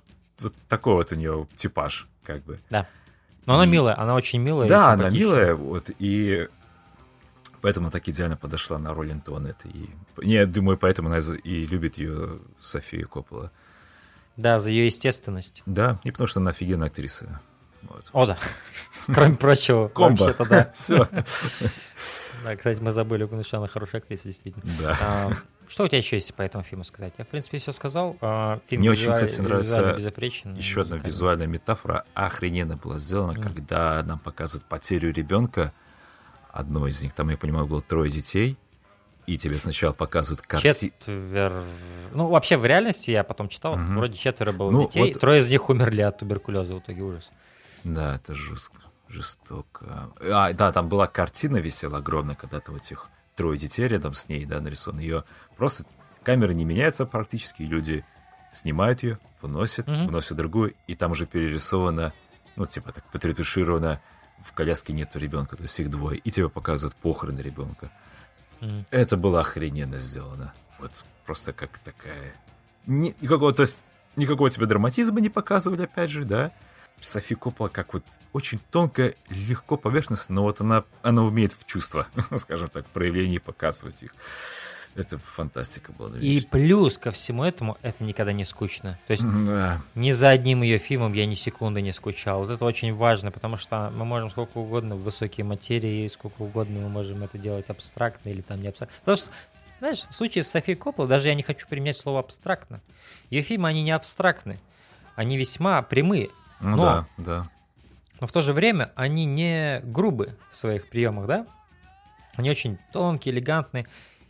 Но можно быть элегантным сколько угодно, но э, ты все же фильм, в конце концов. И в случае с Софией Копполы это не фильмы, где, опять же, она только заинтересована тем, чтобы себя выразить и плевать, что будут вообще зрители в это время делать, да? Такие режиссеры есть. Я считаю, Тарковский в своем последнем фильме таким был. Но вот в случае с Софией Копполой, как бы, она опять же не забывает о зрителе, и я чувствую, что она обо мне помнит. И я получаю удовольствие от ее фильмов. Они просто фановые для меня. Мне просто фаново за ними время проводить. И даже вот этот Somewhere, да, с Сином Дорфом, супер сухой фильм, казалось бы, там мало диалогов, тягучий такой темп, но, блин, каким-то образом она, не знаю, э, делает фильмы, где мне вообще не скучно. Вот никогда. Э, А Мария Антуанетта, это вообще был фановый для меня просмотр. То есть и здесь и комедии я много для себя нашел, и интересного трагизма, и драматургии. И опять же сопереживал персонажу.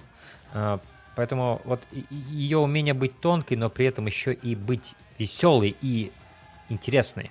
Вот это потрясающая комбинация.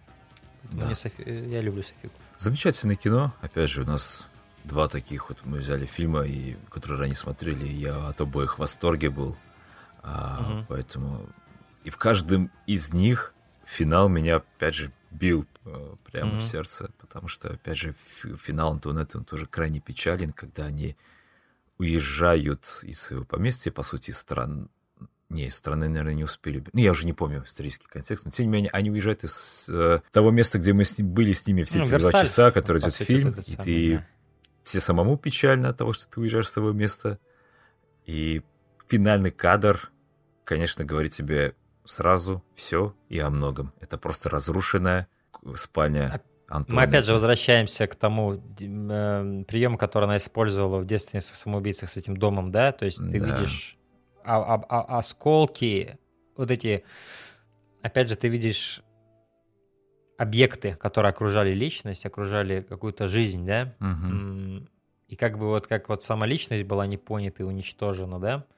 Также и вот это здание, оно как, ну, как- то есть вот этот последний кадр, он как бы символизирует то, что с ней, то есть вместо того, чтобы показывать, как ее на, на- на гильотине там, да, гильотина на ее голову там падает, да, э, на ее шею, э, она показывает вот этот разрушенный, э, ра- разрушенный этот интерьер. То есть, по сути, это визуально изображает то, что с ней сделали. Ну, как с я- я- личностью, я с не- человеком. Вот, знаешь, как-то и не хочется говорить, что и народ не прав.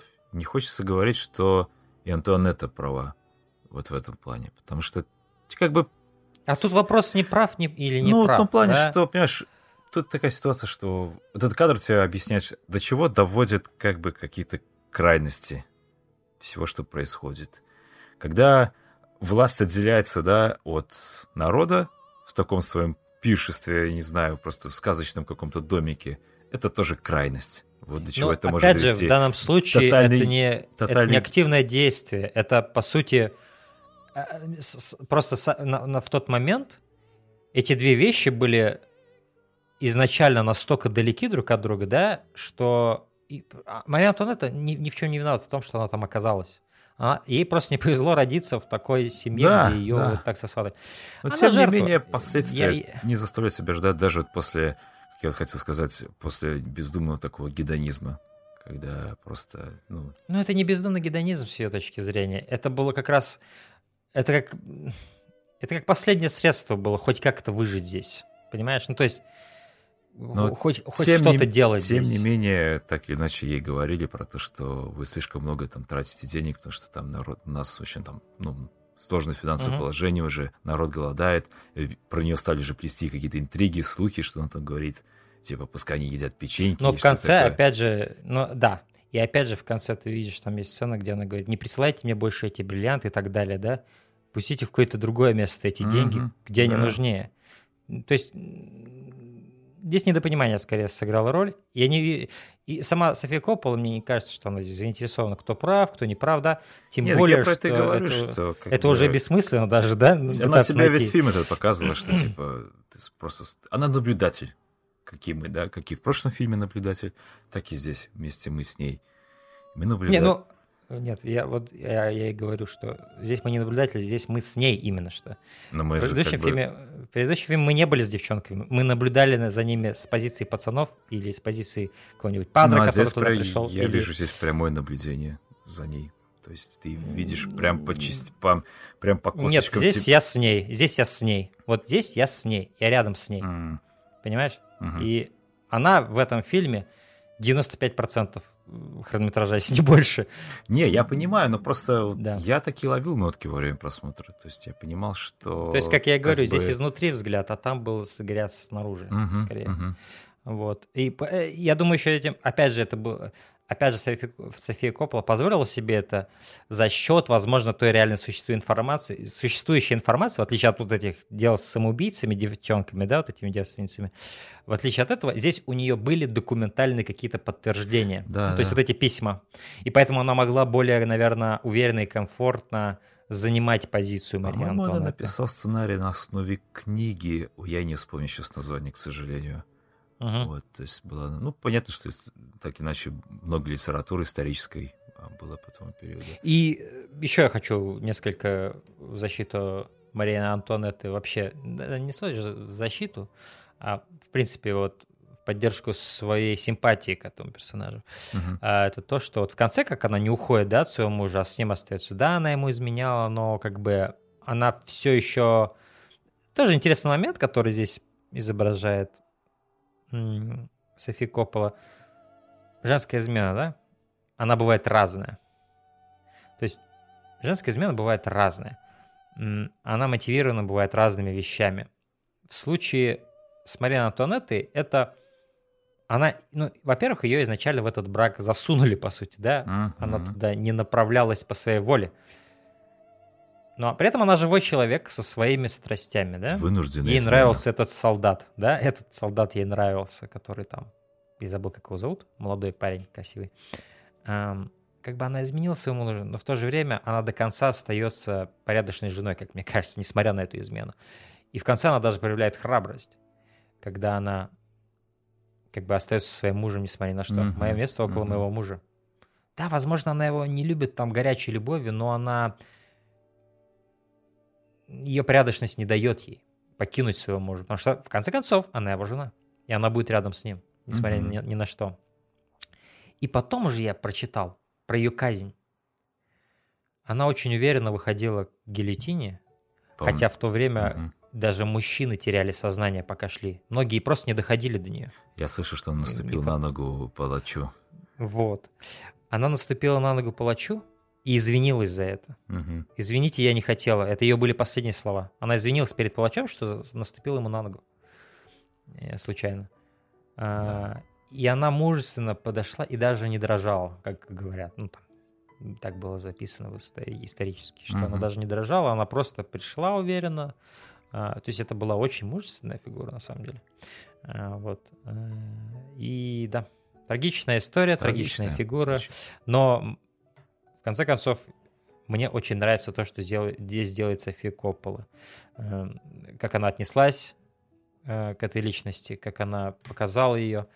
И вот этот момент с саундтреком это как вишенка на верхушке торта, то, что она да- дала саундтрек ее жизни, который, возможно, она заслуживала и который ей был необходим в то время, как она жила. Это, опять же, сила искусства. Э, Частично нечто подобное делал Тарантино в «Однажды в Голливуде», где он некоторую пытается справедливость как бы... Осторожно, спойлер сейчас. То тихо, верно. тихо. Ну да, я, я не, я не говорю дальше, но а, мне просто симпатизирует то, когда фильм это не просто фильм, но это еще нечто большее. Э, Да. Мария Антуанетта тот самый случай. Поэтому я в восторге от этого фильма. Э, Я все еще скажу, что трудности перевода я все еще считаю лучшим ее фильмом эм, Софии Копполы. Но этот я ставлю на второе место. очень близко располагается для меня к трудностям перевода. Но, кстати говоря, о трудностях перевода, потому что я не думаю, что мы будем, да, в подкасте его обсуждать, этот фильм, но э, там тоже же ведь такой есть определенный момент того, что такой, как типа, нахождение, нахождение в, в, вместе. То есть эм, э, сама Скарлетт Йоханссон, насколько я помню, она невеста или же, по-моему, невеста какого-то, то ли он бизнесмен, то ли кто, кто работает в Токио, и его не бывает дома. И она чувствует тоже себя как в клетке. Причем она в городе, где никто не говорит на английском, да, и она вдвойне ощущает изоляцию от мира, да, а, и как бы она предоставлена сама себе, и в то же время она не знает, что здесь делать в этом месте. И они вот встречаются с Биллом Мюрреем, другим англоговорящим чуваком, который тоже такой актер уже на закате своих времен, да, э, лучших, на, на закате своей карьеры, который вот участвует в этих рекламах японских, и который тоже ощущает, возможно, он выгорел уже как, в принципе, как артист, да, э, и уже тупо просто зарабатывает, возможно, на вот этих рекламах. Uh, и он ощущает отчужденность от мира, который, опять же, вокруг него все там есть эти кадры, где все вокруг него бегают, и он просто не понимает, что они делают. Он mm-hmm. просто стоит там в этом своем костюме с этим бокалом, и он отчужден от всего этого. И вот они находят друг друга в этом Токио, и как бы какие-то такие две родственные души в мире изоляции, скажем так. Тоже похожий, похожий лейтмотив таких людей, которые находятся в некоторой изоляции, да. Только там, наверное, это изоляция языка, возможно, не знаю. А, где ты просто в мире, который тебя не понимает. И вот я думаю, что вот отличительная черта и э, Потому что у некоторых режиссеров есть вот эта вот цель, да, какая-то, вот через всю их фильмографию, да, вот у этих авторов.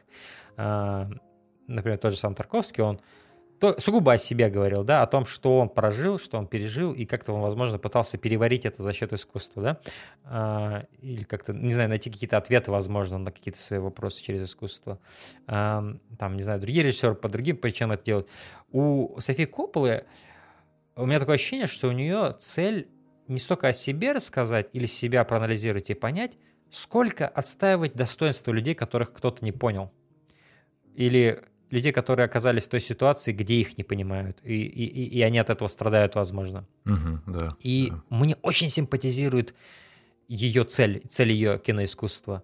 Это занять позицию тех, кто изолирован, порой несправедливо от всех остальных по тем или иным там причинам. Эм, это здорово. Угу, да, я с тобой абсолютно согласен. Почему я, опять же, возвращаюсь немножко к Антуанетте, я нисколько ее не осуждаю, за это. Я просто говорю... Я просто это подумал, что, знаешь, как бы было здорово, чтобы нам иногда со стороны показали время нашей жизни фильм про нас, и бы мы немножко поняли, что, может быть, мы немного где-то поступаем не так, и могли mm-hmm. бы что-то исправить. И мне нравится, что в этом фильме есть, что она фильм как бы не теряет связи да, с реальностью, что так или иначе у каких-то действий все время есть последствия, и они наступают. Вот это, я, угу. я об этом хотел сказать, и это мне очень да, понравилось. Здесь я с тобой согласен. А, ты прав, я считаю. То есть я не осуждаю, что... мне очень симпатизировал да. Антон, это так или иначе. Я очень сильно переживал, особенно когда узнал, чем это все для нее закончится. Закончится все гильотиной, это просто, блядь, угу. мурашки по коже побежали. Но, тем не менее, иногда нужно тоже проанализировать какие-то да, действия, которые она совершала. Я, я думаю, ее трагизм здесь в том, что ее она... трагизм в том, что она, она, она была слишком молода, и она, и она была слишком голодна до жизни, до этой самой юности. И, и она оказалась, ее трагедия в том, что она оказалась в ситуации, которая гораздо больше, чем она сама. И да. которая она, ну, тупо, реалистично, она бы просто не могла ее проанализировать, как бы она ни старалась черт побери, войны, страны воюют друг с другом, люди на там, многомиллионные населения голодают и так угу. далее. Такие огромные проблемы, такая маленькая хрупкая девушка. Конечно. Да? Это что как... она может сделать да. с этим? Это как такая, знаешь, маленькая, да, маленькая птичка, которую долго в клетке сидели, выпускают и начинают просто летать везде, где попало, и в конце просто, ну, не знаю, где-то разбивается и что-то вроде этого происходит. Об окно, да. Поэтому, да, это очень Опять же, мне очень понравился фильм тем, что он берет всю эту скучнейшую эпоху, которую нам показывает в кино, и клево нам все это очень показывает. Кинематография просто шикарная. И, кстати, это тот же самый оператор, который снимал «Трудности перевода», Лэнс mm. Эккарт. Да. На этом у нас, я думаю, все. Можно переходить к завершению. Оставляйте комментарии, друзья, какие ваши любимые фильмы Софи Копы. Если вам не нравятся фильмы, пишите почему обязательно. И очень большая просьба, если вы нас слушаете через какое-то приложение, либо на платформе CastBox или iTunes, пожалуйста, ставьте нам свой отзыв там. Для нас это очень важно и поможет для распространения подкаста, в его поднятия в топы, и, ну и так далее. Вы это все сами прекрасно понимаете. А на этом у нас действительно все. До новых встреч. Пока, ребят. Я, я кстати, сейчас Пока, ребят. прощался, как ты в прошлый раз. Кстати, будем по порядку теперь делать чередовать. То есть, как чередовать.